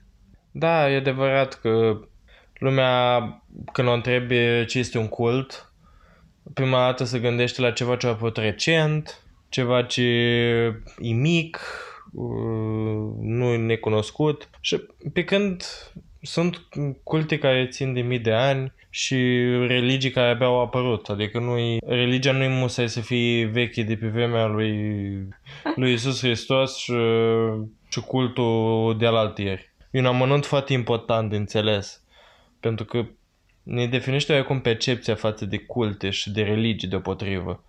Cumva tindem să avem mai multă încredere în, uh, în chestii care au apărut mai de mult, sunt mai stabile oarecum, decât în chestii care au apărut recent. Și făcând categorisirea asta, cumva din prima o să alegem o religie. ca e așa, ca e mai veche, nu? Și mai stabilă decât un cult care a apărut recent. Da, într-adevăr, cel mai important lucru în acest aspect este percepția lumii asupra personajului, asupra subiectului și, într-adevăr, când ne uităm la o istorie vastă care a trecut prin nu știu câte revoluții și atât, o trebuie să treacă prin atâtea greutăți, în ghilimele. Da, care a trecut testul timpului. Exact, corect, corect. Tindem să avem mai mult încredere în aia decât în ceva ce încă nu a avut șansa să treacă prin testul timpului. Un al doilea lucru de pus la punct este totuși să fim atenți cu modul în care, la modul în care percepem cultul în societatea de astăzi. Vom numi mai multe instituții, practici, slogane ca fiind caracteristice unui cult, fapt ce pentru unii oameni poate părea peiorativ, poate lua conotații negative. Face asta în episoadele noastre, nu va exista neapărat intenția de a jigni sau a defăima astfel de aspecte, ci sunt menite pentru a exemplifica fenomenul de cult – într-un mod mai eficient. De altfel, nu ideea de cult este problematică, ci modul în care liderii sau persoanele de influență își folosesc puterea pentru cele mai greșite motive. Pe scurt, dacă vă simțiți cu musca pe căciulă, nu e vina noastră. De altfel, probabil că nu am caracteriza un MLM-ul sau abonamentele la sală, cluburile școlare sau orice altă mișcare ce nu are în vedere puteri ce țin de supranatural ca fiind ele în sine culte, dar din lipsă de referințe mai potrivite ne vom raporta la acestea ca fiind comunități cultice. Acum aș vrea să mai ating încă o dată subiectul de mai devreme peste care am uh, trecut mai ușor și am lăsat uh, oarecum în aer exemplificarea consecințelor pe care le poate avea o astfel de conotație negativă a cuvântului cult. Vorbim despre anii 90, în care s-a întâmplat acest caz ce a făcut furori în America și vorbim despre ramura davidianilor, care a fost un cult derivat din adventism, care a ajuns la apogeu în anii 90. Acești oameni, îndrumați de, în mod evident, abuzivul lider David Koresh, care se considera profet, îi ținea pe acești oameni închiși într-o clădire din Texas. Um, la un moment dat, familiile membrilor au devenit îngrijorați de victimele afectate de acest regim, creat de acest lider abuziv, David, și au dat toate informațiile pe care le aveau la îndemână, le-au dat către FBI. Desigur că informația cea mai propagată de acești a fost uh, cei de la FBI aveau de-a face cu un cult obscur și periculos. Vorba aia, când dai o informație din ureche în ureche și din mână în mână, era o vorbă română, că aici faci una și peste celălalt, uh, la capătul orașului, se aude că ai făcut alta. Cam asta s-a întâmplat și aici și detaliile s-au pierdut pe parcurs. Și FBI-ul s-a mobilizat foarte bine, numai că uh, au considerat că au de-a face cu un grup periculos, mai periculos decât ar fi fost acest cult. Și au venit la fața locului cu gaze și cu tot felul de arme și prin abordarea lor foarte agresivă au ajuns să stârnească un incendiu și în final în jur de 80 de persoane au murit. Desigur că liderul, la fel ca FBI-ul, au avut fiecare câte o parte din vină. În primul rând David, care făcea tot posibilul să lupte pentru comunitatea și credințele sale, într-un mod, repet, abuziv, periculos, dar ne uităm și de partea FBI-ului, care dacă acesta s-ar fi raportat la această grupare mai pașnic și nu ar fi încercat să intre atât de agresiv, cu un arsenal atât de violent, cred că situația ar, sta, ar fi stat cu mult mai diferit și acești oameni inocenți nu ar mai fi pierit. Totul din cauza terminologiei din cult, de cult, încărcată de idei preconcepute. Dacă această grupare, să ne gândim puțin așa în cofii copății, dacă această grupare ar fi fost catalogată ca religie, poate că acei oameni ar fi fost salvați și nu uciși în propriul lor lăcaș de refugiu, la urma urmei. Cuvântul cult este folosit ca un curent care pare că trezește repulsie în individul la care ajunge acest cuvânt. Stigma creată de mass media, de marketing și perspectiva ex- extremistă a publicului asupra cultelor a ajuns să își unească forțele pentru atât de mult rău. Desigur că avem nevoie să fim în cunoștință de cauză și să știm efectele unui cult și ce implică acesta într-o eventualitate să nu cădem și noi în astfel de plase, de scheme, dar oare chiar este atât de necesară această exagerare, această impulsivitate când ne raportăm la posibilă grupare căruia îi spunem cult și să fie posibil să fie periculoasă, dar să putem aplana situația într-un mod mult mai sănătos? Cred că aici este, cred că aici este foarte mult vorba despre libertatea de exprimare. Pentru că, mai ales în anii ăștia, trăim într-o perioadă în care libertatea de exprimare tinde să fie din ce în ce mai apreciată și mai pusă în valoare. Și da, acești oameni care fac parte dintr-un anume cult au dreptul la exprimare și au dreptul să-și manifeste pașnic și la locul lor credințele și ideațiile. Bineînțeles, atâta timp cât nu îi afectează negativ pe cei din jur, care poate nu vor să aibă parte rugăciuni uh, strigate în noapte la ora 4 dimineața. Deși unele religii fac asta, dar... Uh, Reiterăm noaptea de Paști? Da, dar na, aici e puțin diferit pentru că 90% din uh, populația României e ortodoxă, practic majoritatea înțeleg este asta și știu de unde vin. Că e o întreagă discuție pe tema asta, adică se implică probleme de etice. Din punctul meu de vedere, să facem toată parada asta în mijlocul orașului în care să facem o slujbă, deși e frumoasă, e înălțătoare, e o, un manifest al credinței și al religiei, noaptea de înviere. Ne gândim la ceilalți oameni care e posibil să se regăsească într-o ipostază incomodă, care nu împărtășesc același, nu se manifestă la fel și oarecum denotă o, un pic de lipsă de respect pentru și considerație pentru celelalte persoane care nu sunt în asentiment. Adică e un gând, n-aș vrea să intrăm mai profund în asta, dar cel puțin na. Asta este părerea mea. Da, e corect ce spui, adică pentru persoanele care nu sunt practicante și persoanele care nu sunt de aceeași religie, poate părea deranjant ca cineva să-ți cânte la microfon la 3 dimineața. Și revenind la ideea cu libertatea de exprimare, legat de ce ziceai tu cu cultul acela care a fost uh, patimistuit de flăcă din cauza FBI-ului și a liderului de cult. Cred că, da, a fost și terminologia care probabil a băgat în spereți oamenii din jur și pe cei de la FBI inclusiv, dar a fost și vina liderului de cult care, practic, a pus acele persoane în pericol. Da. Și, practic, nimeni nu știa dacă acele persoane erau sub influența liderului de cult și, practic, făceau voia lui Că am întâlnit culturi de genul în care persoanele apartenente au început să tragă cu mitralierele în poliție pentru că erau atacați și știm de cazuri de genul. Așa că cred că adevărul este undeva la mijloc. Uh, orice s-ar fi întâmplat, uh, nimeni n-ar fi trebuit să moară pentru asta, decât dacă erau foarte violenți, adică puneau viața în pericol uh, agenților FBI, ceea ce nu știu dacă s-a întâmplat, dar e clar că stigma asta față de culte, nu în cazul ăsta pentru că clar era un cult uh, nociv, dar în alte cazuri stigma asta față de culte este foarte toxică. În cazul ăsta, în mod evident, David, liderul de cult, este în plinătatea vinei, pentru că, practic, el, în primul rând, a fost lider de cult abuziv. Nu l-am uh, discutat foarte mult în uh, prezentarea ceea ce a făcut, dar, în mod evident, era un lider de cult abuziv și el, în primul rând, a generat toată suferința care s-a întâmplat acolo. Persoanele care l-au urmat au fost pur și simplu victime ale abuzurilor lui și, într-adevăr, FBI-ul ar fi trebuit să aibă o altă abordare. În momentul în care știi despre un cult, ce mai bine, din punctul meu de vedere, este să-l iei încetul din from inside out, adică oarecum să te infiltrezi și încetul încetul să descoperi care sunt ierarhiile, cum să dezvălui, o, cum să de- dezvolți o strategie cât mai sănătoasă și mai în siguranță pentru tot, toate părțile implicate.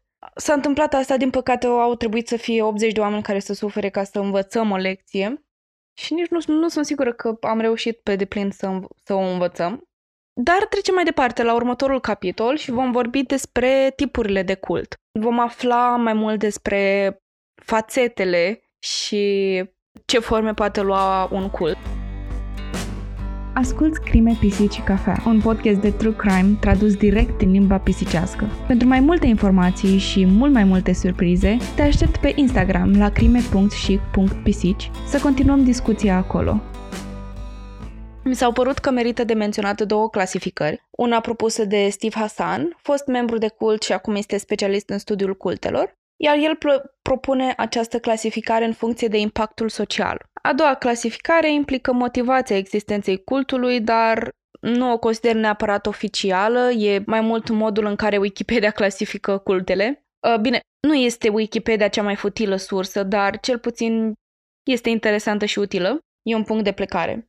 Prima clasificare, cea propusă de Steve Hassan, este luată din cartea Combating Cult Mind Control. Nu este tradusă în română la momentul actual. Eu am uh, citit uh, ediția a treia, cea aniversare ieșită în 2015, pentru referințe, și acest Hasan clasifică cultele în patru categorii. Comercial, religios, politic și de autoajutor, self-help.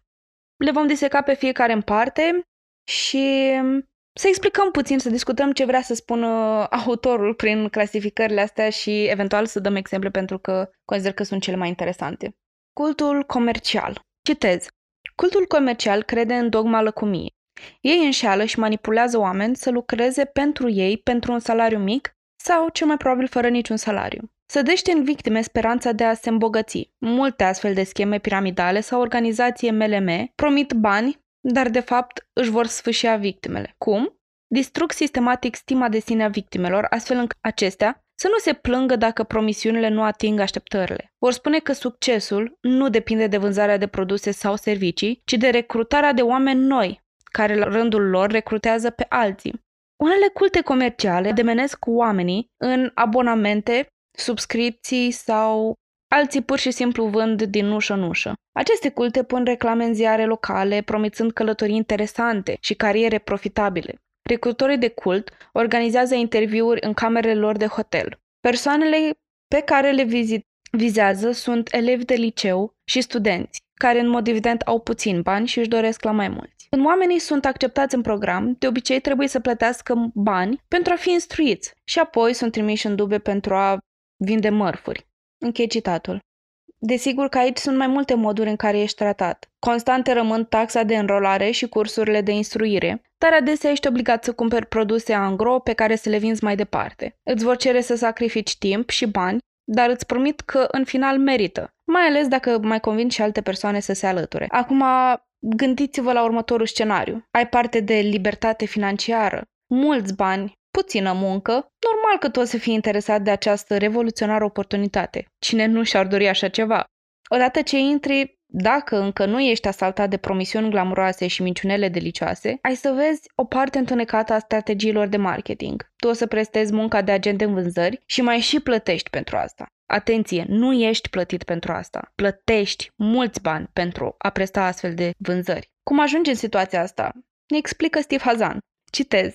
Oamenii de vânzări sunt manipulați prin frică și vinovăție și uneori sunt implicate și abuzuri fizice sau chiar sexuale. Acești oameni devin uneori sclavi ai companiei și ajung să plătească ca să facă rost de bani pentru a-și plăti traiul și alte cheltuieli. Proxeneții și traficanții de persoane își desfășoară propriile versiuni de reclame cultice. Din 2013, lucrez cu supraviețuitorii traficului de persoane, ajutându-i să înțeleagă modul în care au fost controlați și îndocrinați în sclavie. Închei citatul.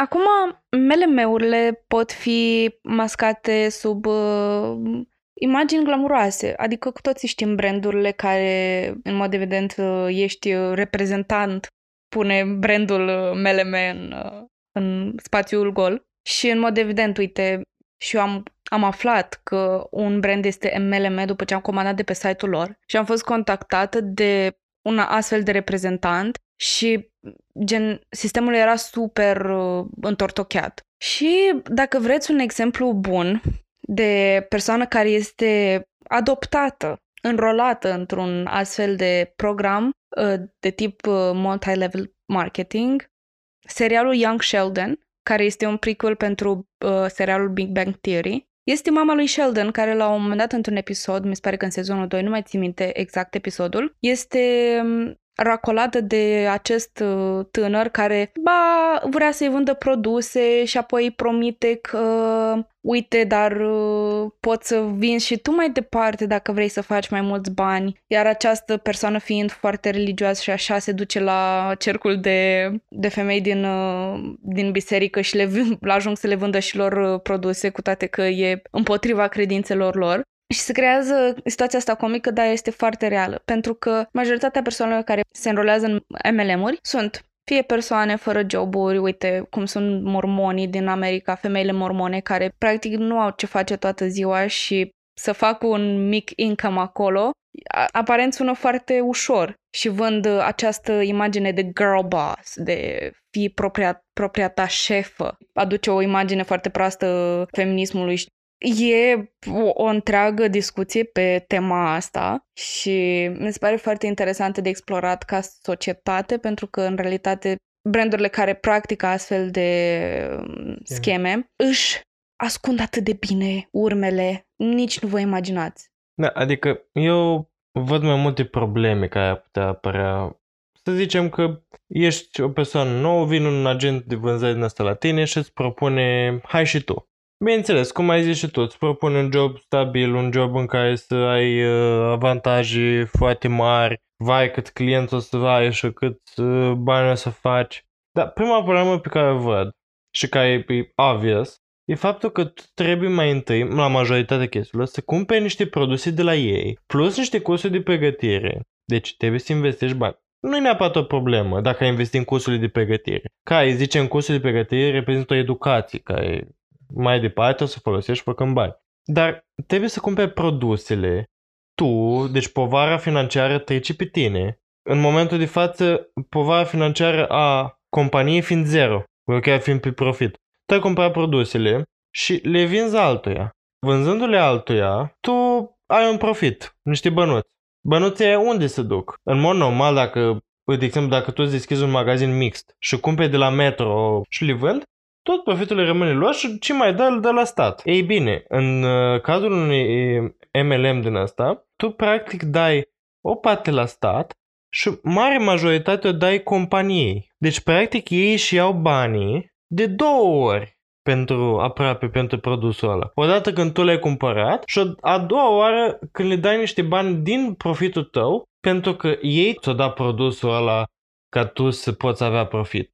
Bine, nu pot spun că iau valoarea produsului de două ori, deși ei din prima ți-o dau cu un profit. Ei fac puțin profit când ți le vând prima dată. Și a doua oară mai primesc încă o parte de profit. Asta e prima problemă. Altă problemă este însăși ă, structura piramidală a schemelor ăstora. După cum îi spune și numele, multilevel marketing înseamnă că tot sunt pe mai multe nivele și cu cât ești mai jos, cu atât ești mai prost plătit și mai ultimul din lanțul trofic. Tot timpul poți să câștigi cel mai mult cel din vârf. Și cel din vârf, cine sunt? Reprezentanții companiei. Pe când într-o companie care nu practică asemenea schemă, o să fii plătit în funcție de prețul pieței. Și piața decide cu cât ești plătit. Adică nu poate el să vină și să-ți dea N bani dacă toți ceilalți angajatori dau mult mai mult. Tot timpul vei fi plătit ă, stabil, vei avea un loc de muncă, vei putea cotiza la pensie, vei putea cotiza la ce vei tu, asigurare medicală și așa. În schimb, agenții ăștia de vânzări, nici nu știu, nu cred că au asigurare medicală, nu cred că au uh, din asta de pus la pe, carte de pensie. Pur și simplu sunt niște oameni care sunt folosiți să vândă prăjiturele. For fuck's sake. Da, e un fel de side hustle, oricum. Adică oamenii ăștia nu sunt angajați cu carte de muncă, nu au niciun contract, ceea ce e red flag. Dacă prestați niște servicii, dragilor, fie că le pre- prestați gratuit, fie că monetizați serviciile alea, faceți minimul măcar un contract și declarați-vă veniturile. Și pe lângă asta, că normal că femeile astea nu ajung să știe să-și facă contracte și să presteze servicii, ele plătesc mai mulți bani ca să facă chestiile astea. Deci, într-o companie normală avem uh, șefii care au echipe, care fiecare are și el subalternii lui și, na, în funcție de ierarhia asta corporatistă, sunt plătiți uh, în funcție de munca pe care o prestează. Ei, în schimb, în cazul unui MLM, cei de jos îi plătesc pe cei de sus, în mod direct. Adică nu că fac servicii și că îi aduc income și că bunăstarea unui departament aduce bunăstarea întregii companii. Nu. Fiecare om Literally. îi plătește pe cei de sus cu o sumă care pot să spun că sunt foarte mari sumele într-un MLM. Și vă spun că nu învățați nimic la cursurile alea, adică testimonialele spun. Am citit câteva testimoniale și uh, chiar am urmărit și podcastul Sounds Like a Cult, care au un episod dedicat MLM-urilor. Nu învață nimic, nu fac nimic, este doar propagandă cultică um, în care tot așa au slogane și au girl boss și toate chestiile astea care sunt specifice brandului și cam atât. Și ajung la tine să-ți vândă produsul repetând ceea ce am învățat în cursurile alea și cam atât. Adică nici măcar nu-ți oferă nimic pentru ceea ce plătești pentru cursurile alea. Dar uh, e o discuție poate pentru de continuat într-un alt episod. Ar fi interesant poate name dropping some brands, mi-ar plăcea să fac un expose pentru anumite branduri, pentru că avem și în România influenceri de toți care promovează literally MLM-uri toxice și sunt chiar sub nasul nostru vânzând uh, cu tarabe în parcuri și din astea și cred că știți la cine mă refer. Dar o să fie un episod separat și trecem mai departe cu tipul de cult religios. Cred că se explică cam de la sine că în esență sunt cele care țin mai de supranatural. Pot fi culte creștine în care a apărut un profet și cultul gravitează în jurul profetului și există tot felul de exemple. Și acestea sunt, uh, citez, cele mai cunoscute și mai numeroase. Aceste grupări se concentrează pe dogmele religioase.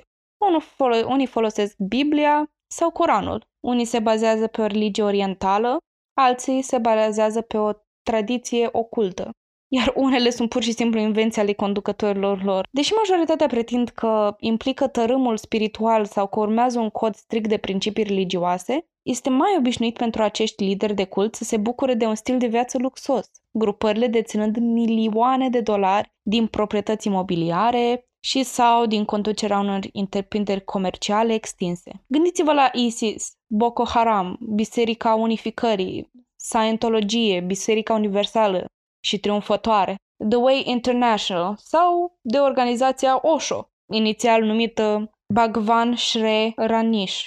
A fost ulterior numită Osho de către adepții săi după moartea respectivului în uh, anii 90. Scientologia este neobișnuită, așa cum a început ca un cult de psihoterapie și funcționează și ca o reclamă cult uh, și a ajuns să funcționeze sub mantia religiei. Și după cum știm, suntem foarte familiari cu culte religioase pentru că foarte multe au s-au desprins de la, din nou, aproape de casă, de la creștinism. Dăm niște exemple, aș numi inițial Oastea Domnului, care s-a desprins din uh, creștinism ortodox și a ajuns oarecum să fie Acum este considerată o denominație, dar la început sunt sigură că avea o această nomenclatură de cult. Și de la astea Domnului, cel puțin eu sunt familiar. Avem alte denominații considerate în ziua de astăzi care au, au luat cu asalt lumea neoprotestantismului. Și din nou sunt peste tot. E ok că există, le dăm pur și simplu ca exemplu, nu neapărat name, name dropping și să spunem că ceva abuziv se întâmplă acolo, nu. Sau cel puțin nu document, documentăm asta acum. Da, de nou trebuie să înțelegem că aceste denominații, care unele dintre ele sunt și culte, nu le face ca fiind negative, ci pur și simplu ă, a ajuns împământenit conștiința că cuvântul cult, că a numi ceva cult, este negativ. Astea sunt culte și religia ortodoxă este în mai măsură un cult. Și nu toate trebuie să aibă lideri abuzivi. Cele mai multe dintre ele au în continuare lideri care pe vremea lor au fost chiar au fost uh, legit, adică chiar și-a dorit uh, bunătatea lumii și, în fine, să ajut, să-și, să-și ajute aproapele. Nimeni nu contestă asta. Dar, conform definiției unui cult, definiției corecte, sunt culte.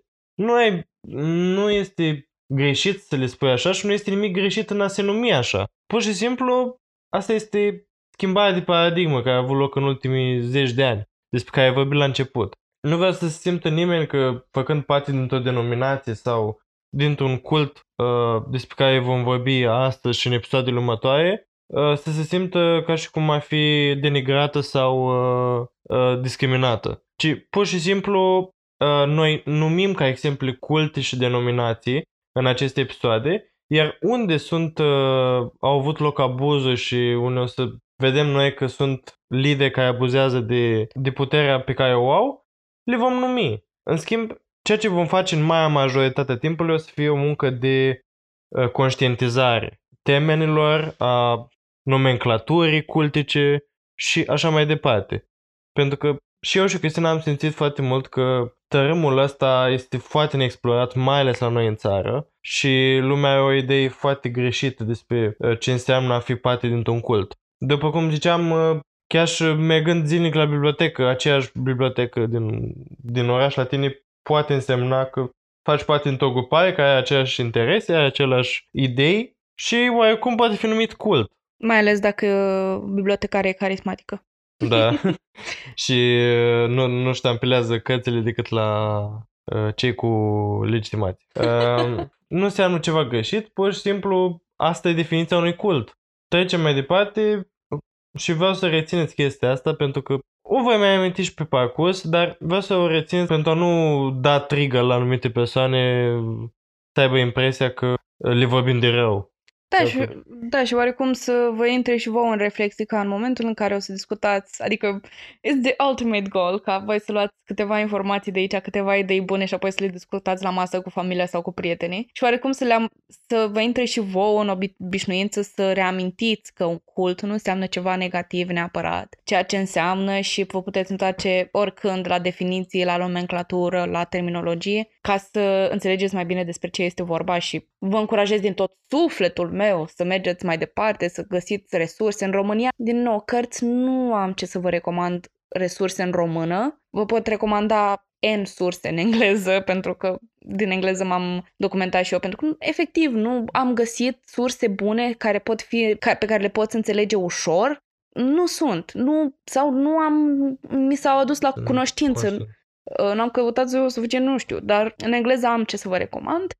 și erau două idei pe care vreau să le aduc în discuție la, ca răspuns la ceea ce ai spus tu. Primul este că din totdeauna când am, când am încercat să vorbesc despre creștinism dintr-un punct de vedere obiectiv, mereu m-am uh, referit la cultul ortodox, cultul penticostal, cultul baptist, cultul adventist, ceea ce se întâmplă acolo, pentru că at the end of the day, it is what it is. Și doi, țin minte că mi-a plăcut foarte mult această exprimare de la profesoara mea de română. În fine, ea fiind ortodoxă și clasa mea fiind uh, de penticostali majoritar, mereu le spunea și în cultură ortodox avem chestia asta, se întâmplă asta, se întâmplă asta. Și mi s-a părut o exprimare foarte naturală și foarte frumoasă. Al doilea lucru, cred că după episodul ăsta o să, nu o să mai spun cuvântul cult și o să mă refer la cuvântul cu că Pentru că m-a săturat să mă aud vor, spunând cuvântul cult. da, vezi, până și tu care ai, ai făcut research pe chestia asta și știi că e tot e ok să le numești culte pe toate, simți o, cum o stigmă care vine asupra ta atunci când pronunți cuvintele astea. Da, am dezvoltat o anxietate ușoară. Pentru că la o adică nu este cea mai obiectivă terminologie, dar dacă e să ne ducem la origini și la definiții și la ceea ce înseamnă cu adevărat, eu o consider destul de obiectivă. Da, eu abia aștept uh, comenturile și DM-urile în care uh, vă veni totuși oameni și nu vă spune că eu nu sunt, nu mă simt ok să fiu numit uh, cultist. cultist. eu, Atunci... vreau, eu, eu vreau numai culturist. e aceeași glumă pe care vreau să o fac și eu, mor. Noi vă așteptăm pe toți în comentarii. Cu mare drag putem discuta open-mindedly, cu mintea deschisă, cu perspective noi. Dar, da, trecem mai departe la cool. un tip de cult care o să-l găsiți din nou foarte aproape de casă, uh, cultul politic, care ne afectează în fiecare zi. Și nu cred că există o zi prin care să trecem, în care să nu regăsim uh, mentalitatea de cult politic. Citez din Steve Hassan. Cultul politic face adesea senzație la știri, asociat cu cuvântul extremist. Rare ori oamenii aud de înșelătoarele practici de recrutare și de control al minții, prin care se deosebesc organizații din grupuri fanatice comune. Aceste grupuri sunt organizate în jurul unei anumite dogme politice. Un astfel de grup se regăsește în jurul liderului Lyndon LaRouche, care a candidat pentru președinție în nenumărate rânduri și pretinde că consiliază guverne de vârf și afaceriști de top. Nu știu cum ai timp pentru toate, dar ok. Un alt grup, cunoscut pur și simplu sub numele de Mișcare, a fost bombardat de poliția din Philadelphia după ce s-a ascuns cu un arsenal de arme. Un altul, numit Aryan Nation, crede în supremația albă pentru mulți ani, a condus tabere de antrenament de supraviețuire și are planuri să preia Statele Unite ale Americii, ori promite că va muri încercând. The Democratic Workers a fost un partid californian, ani de zile a fost un cult de extremă stângă. Închei citatul. Cu toate că în aceste exemple se vede clar structura de cult, vreau să iau oportunitatea de a vă trimite din nou la o carte scrisă de Steve Hassan, The Cult of Trump, în care vorbește despre cultul personalității și în special al personalității fostului președinte Donald Trump.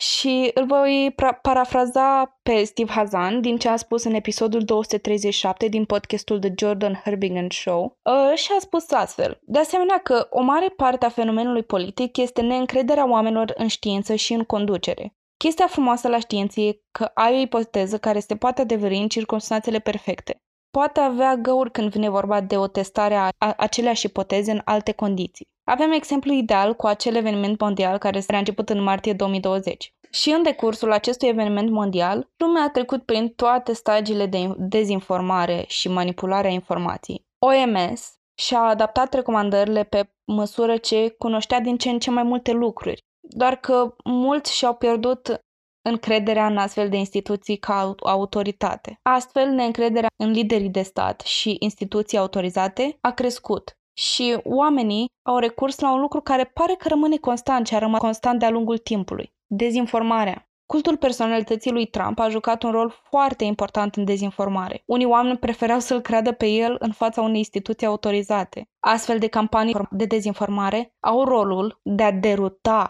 și de a bruia societatea înspre a-i transforma în bureței care absorb informația, informația care sună mai zgomotos. Când ceri persoanei conservatoare din familie niște studii care să ateste tratamentul cu coișoare și rezultatul său miraculos, e probabil ca urmările să ne spargă timpanele. I've been there, I've done that. Ideea e că o voce încrezătoare cu putere de influență la care este foarte greu de ajuns cu întrebări ca să-i contești afirmațiile, este mai digerabil pentru un creier asaltat de frici, de informații contradictorii, asaltat de tot felul de emoții și de știri din stânga și din dreapta, care mai de care mai confuze. Și de cele mai multe ori este drumul ideal pentru o dictatură ca la carte. Nu am spus-o eu, o spune chiar Steve Hazan, care în continuare ne dă un sfat important când vine vorba de astfel de asalturi. Ca să nu cădem în plasa acestor discursuri, și parafrazez, ca să nu cădem în plasa acestor discursuri, trebuie să nu le ascultăm. Dacă stai să le asculți, fie că îți pui în mintea ta că nu e adevărat, că ei mint, că nu au habar despre ce vorbesc, atunci se întâmplă un fenomen care se numește bending. Adică până la urmă dacă nu ești de acord, ori spui ceva, ori pur și simplu pleci, ca să nu apuci să internalizezi ceea ce se vorbește acolo și să se sădească acolo idei. Nu suntem de acord, putem să contrazicem cu o opinie informată din surse, iar dacă asta provoacă un conflict și mai arzător, plecăm, deoarece dacă stăm, devenim din ce în ce mai vulnerabili și e ultimul lucru pe care ne-l dorim. Da, adică chestia asta cu dezinformarea. E clar că mai ales pe noi, românii și pe alte popoare din Europa de, de Est și nu numai, din nou, ne-a lovit foarte tare. Mai ales în ultimii doi ani. Pentru că, după cum ai spus, OMS și toate instituțiile specializate, în care lumea avea încredere și probabil avea încredere prea mare, uitând că sunt și ei oameni și că pe parcurs ce află mai multe despre chestii și mai modifică opiniile, mai găsesc facts noi care să se plieze mai bine. S-a schimbat de trei ori tratamentul pentru, de cinci ori tratamentul pentru COVID și lumea au văzut în toate modificările astea o nesiguranță. Exact ce ai spus și tu. Ideea este că în momentul în care tu nu mai încredi într-o instituție, cu greu mai recapeți și îți creezi în minte niște scenarii, mai ales când în jurul tău sunt alte persoane care cred în aceleași dezinformări. Creezi în minte scenarii negative și cumva construiești pe baza lor. Și tot ce construiești, uh, unu, stabilizează și mai mult cărămizile de dedesubt și doi, creează noi locuri pentru a pune cărămizi și mai sus. Deci lucrează la două nivele. Din moment ce ție ți s-au sădit asemenea informații și au devenit facts în mintea ta, dacă oculta mondială a stănit uh, nu știu ce virus ca să pune pe tine să te vaccinezi cu un chip, deja absolut tot ce face după o să se pare că are legătură cu acel plan. după îți mai dă o doză de vaccin, o să spui că nu au funcționat chipurile alea, vor să scoată o nouă uh, versiune de chipuri. Că te ține în casă, o să zici că fac ei ceva afară, cum au făcut un uh, antrenament NATO că până atunci nu s-a mai făcut. Fac un antrenament NATO ca să ne țin în casă, să nu vedem ce ami au ei pe acolo. Și tot felul de alte chestii. Au scos abia acum tratamentul cu, pentru COVID, special ca să ne vaccinăm înainte. Lista continuă la nesfârșit și din nou, nu neapărat continuă, ci se construiește. Și ajunge la mai atât de multe nivele și majoritatea populației se află la un anumit nivel de dezinformare, încât e foarte greu să dărâm ceea ce au construit alte zeci de postări pe Facebook și alte știri de pe știri pe surse. Și e normal, este normal ca acele persoane să fie prinse în plasa asta. Nu e o reacție nenaturală.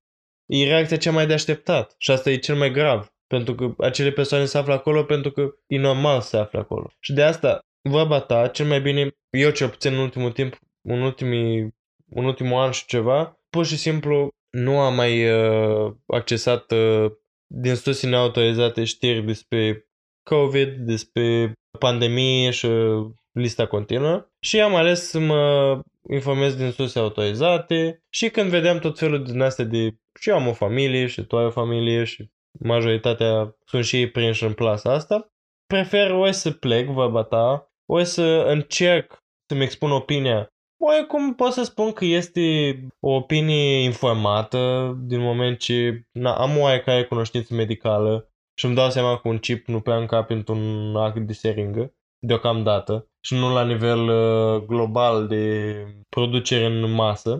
Uh, dar prefer să încerc să aplanez conflictul, dacă nu se poate, mă voi retrage în tăcere și voi scrolla pe, pe Instagram uh, tăcut într-un colț, uh, neascult, încercând să nu ascult tot felul de aberați. Totodată ne judecând de pe taie pentru că din nou sunt produsul uh, mass media și mass media poate fi foarte convingătoare când își dorește să obțină rating. Reiterez puțin atitudinea OMS în timpul pandemiei și vreau să spun că situația care s-a întâmplat din martie 20 a fost fără precedent, mai ales cu toată tehnologia pe care o avem, toată tehnologia medicală pe care o avem în momentul de față și care ne permite să fim mai conștienți de riscuri, de ce se întâmplă, de simptome, de tot.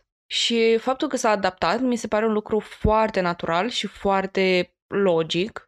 Și dacă s-a întâmplat ceva cu mine în legătură cu încrederea față de astfel de instituții, e modul în care s-au adaptat, mi-a dat mai multă încredere pentru că au stat și au observat și și-au dat seama, băi, am greșit aici, trebuie să schimb ceva, pentru că e sănătatea mondială la mijloc. În schimb, toate piese de dezinformație au fost constante, au spus același lucru. Nu faceți aia, faceți aia, e totul o schemă, e totul fals, e totul plan de mie, știi? Da, și orice a fi spus OMS, fie că spunea oameni buni, faceți-vă cruce și trece COVID-ul. Ei tot a fi spus că nu, vă să ne manipuleze. Ceva, deci asta e că nu pot să pună punctul pe ce se întâmplă, dar ei știu că se întâmplă ceva. Știi? Adică între, întrebarea asta retorică, tu crezi că ei îți vor binele ca răspuns la întrebarea ta pe care o pui de ce fac asta? Adică de ce crezi asta? Păi cum? Tu crezi că ei îți vor binele? Așa și dacă nu vor binele, că sunt conștient că mulți din om, om sunt neapărat că îmi vor mie binele, ci pur și simplu vor ca să fie recunoscut în continuare ca instituție mondială și să facă, își facă treaba ca orice om plătit. Nu neapărat că ai e plin de duioșenii față de mine Alexandru din uh, Iași sau oricine altcineva. Da, să fim pragmatici, da, poate că mulți s-au, s-au bătut pentru primii care eliberează un vaccin doar pentru popularitatea pe care o să o aibă și pentru banii pe care o să-i câștige. Asta e, trăim într-o versiune capitalistă a lumii. Asta înseamnă că au făcut ceva greșit din vaccinul ăla, ci pur și simplu ăștia suntem. Și noi dacă am fi acolo, tot asta am face. Că vai, industria farma, că profită de pe urma oamenilor. Normal că profită. Pentru că da. este o industrie comercială. Este marketing, este capitalism. Normal că își doresc să câștige, să câștige cât mai mulți de pe medicamente. Chiar dacă te joci cu sănătatea oamenilor, da, asta pot să argumentez că e oarecum toxic. Dar oamenii ăia la sfârșitul zilei văd să câștige bani ca oricare dintre noi. Tu crezi că statul îți vrea binele, că îți dă vaccin gratuit. Da, da. Niciodată, e adevărat că nu mulți îți voie binele, dar mulți te voie să te, să te țină în sistem. Statul te vrea viu ca să poți să-i plătești taxele. Dacă mai toată populația statului, ei bine, cine mai plătește taxele? E un mod mai pragmatic de a gândi și sunt conștient de asta, mai lipsit de sensibilitate, dar e modul în care gândești ceilalți și trebuie să înțelegeți asta. Adică nimeni nu o să-ți vrea binele, dar statul are cum datoria de a să preface că îți vrea binele și să acționeze în, ca atare.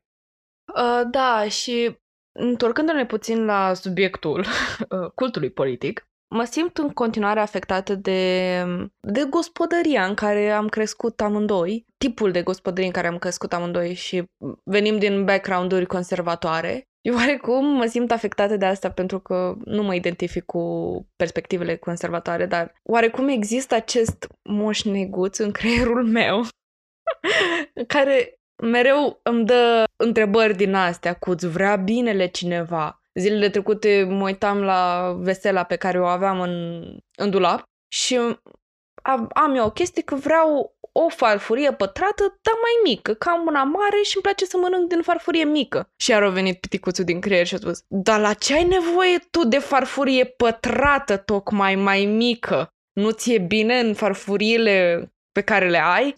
Îmi vin tot chestia asta, e un exemplu light-hearted, dar în continuare și în continuare și în continuare sunt chestii care mă afectează mental și mereu apare această voce conservatoare care mă întreabă chestii și it makes me down myself și o chestie care deja o reușit să devină oarecum internalizată, mă lupt cu ea. Avem o relație de total hate și E foarte important să observăm chestiile astea cum ne afectează perspectivele conservatoare, perspectivele care sunt împotriva normelor și credințelor noastre. Am luat o pauză de la bombardamentul de informații de până acum și trecem mai departe la ultimul tip de cult după clasificarea lui Steve Hassan, cultul de tipul self-help sau mascate sub culturi educaționale, sau ajutor de sine, nu știu cum se traduce secția asta a literaturii slash uh, mișcare socială. Mi se pare că acest tip de cult este cel mai greu de depistat, în special din punct de vedere al metodelor de recrutare. Um, de obicei, se țin ateliere scumpe și seminarii care oferă participanților perspectivă și iluminare. De obicei, într-o sală de conferințe de hotel, ca să pară mai oficial, aceste culte folosesc multe tehnici de bază de control al minții pentru a oferi participanților o experiență de vârf, adică euforie hipnotică. Această experiență este ceea ce pretinde a fi, dar este exact ceea ce pretinde a fi. Dar unii folosesc acest tip de experiență ca să manipuleze oameni pentru a se înscrie la cursuri din ce în ce mai scumpe și mai avansate și mai crescute în rang. Absolvenții cursurilor avansate pot deveni apoi parte din grup, deci nu poți să faci parte din cultul respectiv dacă nu ai ajuns la un anumit grad de, de, din cursuri. Uh, odată angajați în grup, membrii sunt puși să aducă prieteni, rude, colegi de muncă, ori vor fi tăiate relații dintre ei. De obicei, recrutorii nu au voie să dezvăluie multe despre program, cu cât mai secret și mai select, cu atât mai bine. Multe dintre aceste grupuri au provocat crize nervoase, au rupt căsnicii, au adus eșecuri în afaceri, precum și numeroase sinucideri și decese accidentale prin fenomene nesăbuite. Oamenii care, care conduc aceste grupuri vin din medii îndoielnice și adesea pot prezenta puține până la zero acreditări. Adunând mai mult informații din cartea Cultish, pentru că abordează lumea cultelor din mai multe perspective și efectiv trebuia să compilez în uh, secțiuni. Cărțile de self-help pot fi un cult în sine. Din câte persoane pasionate de cărți de self-help am întâlnit, uh, majoritatea au o mentalitate destul de închistată când vine vorba de alegerile lor literare. Când chestionezi o persoană pasionată de self-help, de ce nu citește ficțiune, vei deschide o cutie a Pandorei, în care acea persoană va întreba negreșit la ce e utilă ficțiunea? Și e și o idee propagată de anumite cărți de tipul self-help mai puțin calitative. Există și cărți ok de self-help. Nu încerc să vorbesc de rău de niciun gust literar. Doamne ferește, sunt ultima persoană care să facă asta. Ideea mea este că orice lucru care îți promite îmbunătățirea vieții peste noapte este probabil o minciună, care sună atât de bine încât chiar m-aș încredința și eu, sincer. De cele mai multe ori e neadevărat. Fie că vorbim de cultul cărților de self-help, ceea ce e o chestie neoficială, dar proeminentă în societate, fie că vorbim de un abonament la sală pe care nu îți mai vine să îl anulezi pentru că de fiecare dată ești convins să nu o faci, toate astea au la bază tehnici de manipulare specifice cultelor. Mă duce cu gândul la episodul din Friends când Chandler încearcă să scape de abonamentul lui la sală pentru că nu îl mai folosește și la finalul episodului Ross ajunge să își facă un abonament. Categoric acest episod face referire la un program american de wellness care are la bază tehnici de cult pe care le folosește pentru a aduna cât mai multă putere în industria sportului. Um, și poate o să ajungem să vorbim și despre asta, dar bottom line is, adică conclu- luați concluzia asta, că trebuie să fiți atenți la ce cărți de self-help citiți, pentru că puteți să vă înrolați în lucruri periculoase. Um, aveți grijă, mare grijă la discursurile astea menite să vă motiveze, aveți grijă cu programele de wellness cu care vă asociați, pentru că dacă pretinde că aveți libertate și autonomie, fără să întrebați, acestea vă pot fi luate fără să vă dați seama și să mai și plătiți pentru asta. Alex, sper că ți-ai citit contractul uh, de la sală. Am lăsat-o pe domnișoara la recepție să îl citească pentru mine. Am zis că accept orice ce, ce mă pune să fac. Plătesc, dar n-am știu pentru ce plătesc. Da, s-a dovedit a fi ok și înălțător. Nu, nu mi-a spus că să fac febră musculară, ceea ce a fost foarte din partea lor. Intrăm acum în a doua uh, clasificare, care, după cum am spus, ține mai mult de motivația cultului, practic misiunea pe care și-o propun acestea. De altfel, clasificarea nu este neapărat de sine stătătoare, deoarece de cele mai multe ori vor exista tot felul de combinații între tipologiile discutate. Și de reținut este că totuși e modul în care Wikipedia clasifică cultele. Este interes- o clasificare interesantă de menționat pentru că ne vom uh, întoarce și în următoarele cazuri pe care le vom aborda. Iar uh, descrierea este adaptată de acolo și cu informații adăugite din uh, cartea lui, cărțile lui Steve Hassan și cartea Amandei Montel, principalele, de altfel, principalele sursele, surse ale episoadelor. Cultele izolate ă, se explică de la sine, sunt culte care aleg să trăiască separat de mersul natural al societății, își construiesc propria lor comunitate și trăiesc acolo fericiți, cel mai probabil până la sfârșitul vieții lor. Exemple sunt Jonestown, ă, mi se pare că și Osho a fost un cult ă, izolat, iar dacă doriți totuși să citiți uh, despre un astfel de cult, uh, vă trimit la cartea 1Q84 de Murakami, unde politica cultului și detaliile legate de acesta sunt foarte bine dezvoltate. Iar pentru aceștia care citesc doar non-ficțiune, Aici aveți o importanță a ficțiunii că vă puteți informa mai departe despre cultele izolate. Depictează foarte, foarte, foarte bine aspectul ăsta de cult. Cultele destructive. Practic sunt toate cultele nocive în care se duc cele mai multe abuzuri, este un fel de termen umbrelă pentru toate cultele care încalcă unul sau mai multe drepturi ale oamenilor. De acum înainte, când vom vorbi despre un cult de tipul destructiv, e pos- aș mi-aș dori să abordăm uh, terminologia asta în care, în loc să spunem cult simplu, să spunem cult destructiv și așa facem o distinție mai clară și mai uh, evidentă a ceea ce încercăm să transmitem.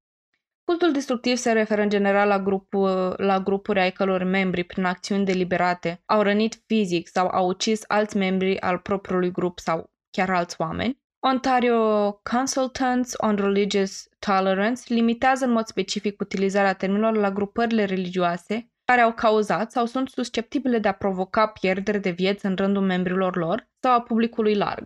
Psihologul Michael Langon, antigrupul de Cult International Cultic Studies Association, definește un cult destructiv ca un cult, un grup extrem de manipulator care exploatează și uneori dăunează fizic și sau psihologic membrilor și recruților. Cea mai frecventă acuzație făcută împotriva cultelor destructive este abuzul sexual.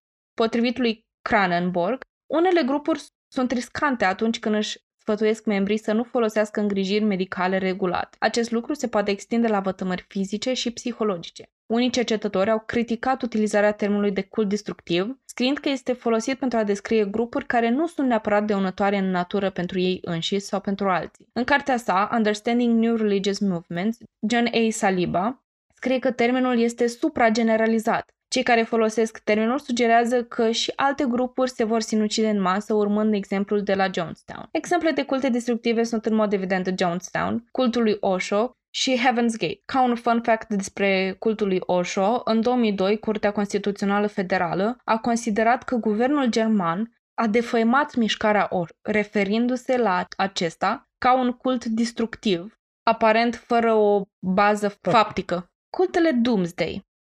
Doomsday este ziua finală, sfârșitul Apocalipsa. lumii, apocalipsa, sau cultele care se pregătesc de sfârșitul lumii. Cultul Doomsday este o expresie folosită pentru a descrie grupuri care cred în apocalipsă și mileniarism și poate fi de asemenea folosit pentru a se referi atât la grupuri care pretind că prezic de- dezastrul, cât și la grupuri care încearcă să-l provoace. În anii 1950, psihologul social american Leon Festinger și colegii săi au observat timp de câteva luni membri a unei mici religii OZN numită Căutătorii și au înregistrat conversațiile atât înainte cât și după profeția ieșuată a liderului lor carismatic.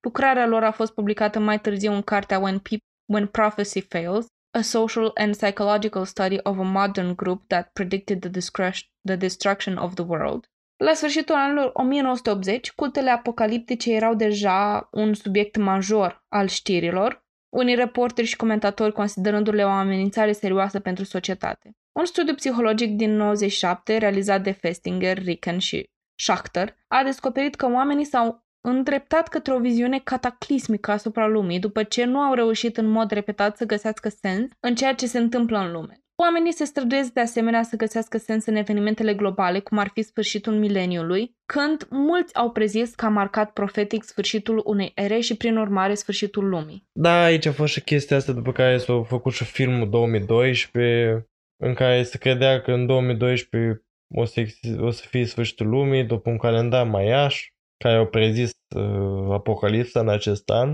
An în care m- mai multe dezastre catastrofale în lanț ar trebui să afecteze pământul, aducând sfârșitul vieții așa cum o cunoaștem noi. Și, ch- adică chiar a fost, am văzut documentarul cu Morgan Freeman de pe Netflix, Story of God, în care explorează implicit uh, Doomsday, cred că așa se numește episodul, sau Apocalipsa, în care vor, chiar vorbește, se duce pe tărâmurile maiașe și vorbește despre 2012 și da, până atunci am crezut că uh, este sfârșitul lumii, dar în realitate 2012 a creat acest, a, a marcat această nouă eră, cumva în 2012 în care lumea ar trebui să se reinventeze și să înceapă o nouă creștere. Și oarecum s-a descoperit ulterior anumite chestii care indici că oricum lumea ar continua chiar și după 2012. Da, e o chestie pe care o întâlnim foarte des în majoritatea cultelor, inclusiv cel ortodox. Știi că ceva nu,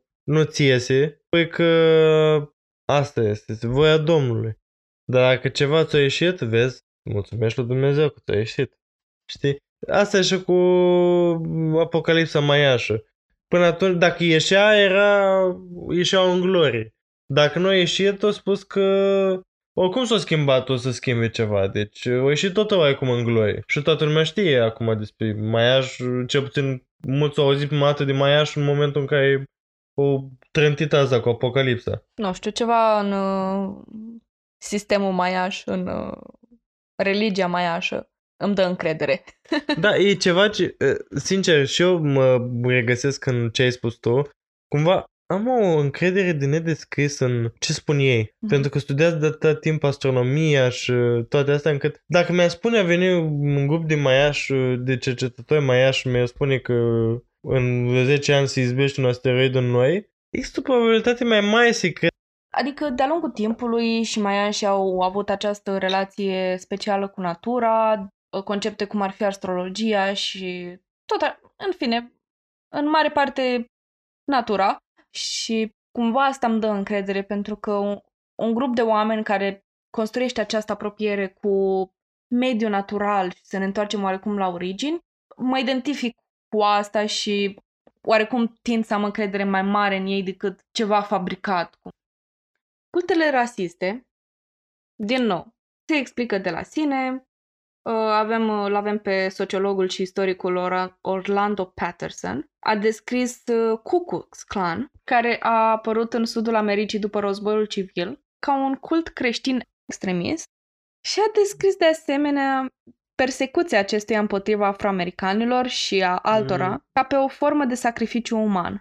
În secolul al XIX-lea și începutul secolului 20, existența cultelor secrete ariene în Germania și Austria a influențat puternic ascensiunea nazismului. Grupurile skinhead de putere albă, moderne din Statele Unite, tind să folosească aceleași tehnici de recrutare ca și grupurile care sunt caracterizate ca fiind culte destructive. După cum am spus, există tot felul de combinații. De asemenea, avem exemplul lui Charles Manson, în care, pe care l-am discutat, uh, și care a înființat Manson's Family, a fost un cult rasist precum și un cult apocaliptic.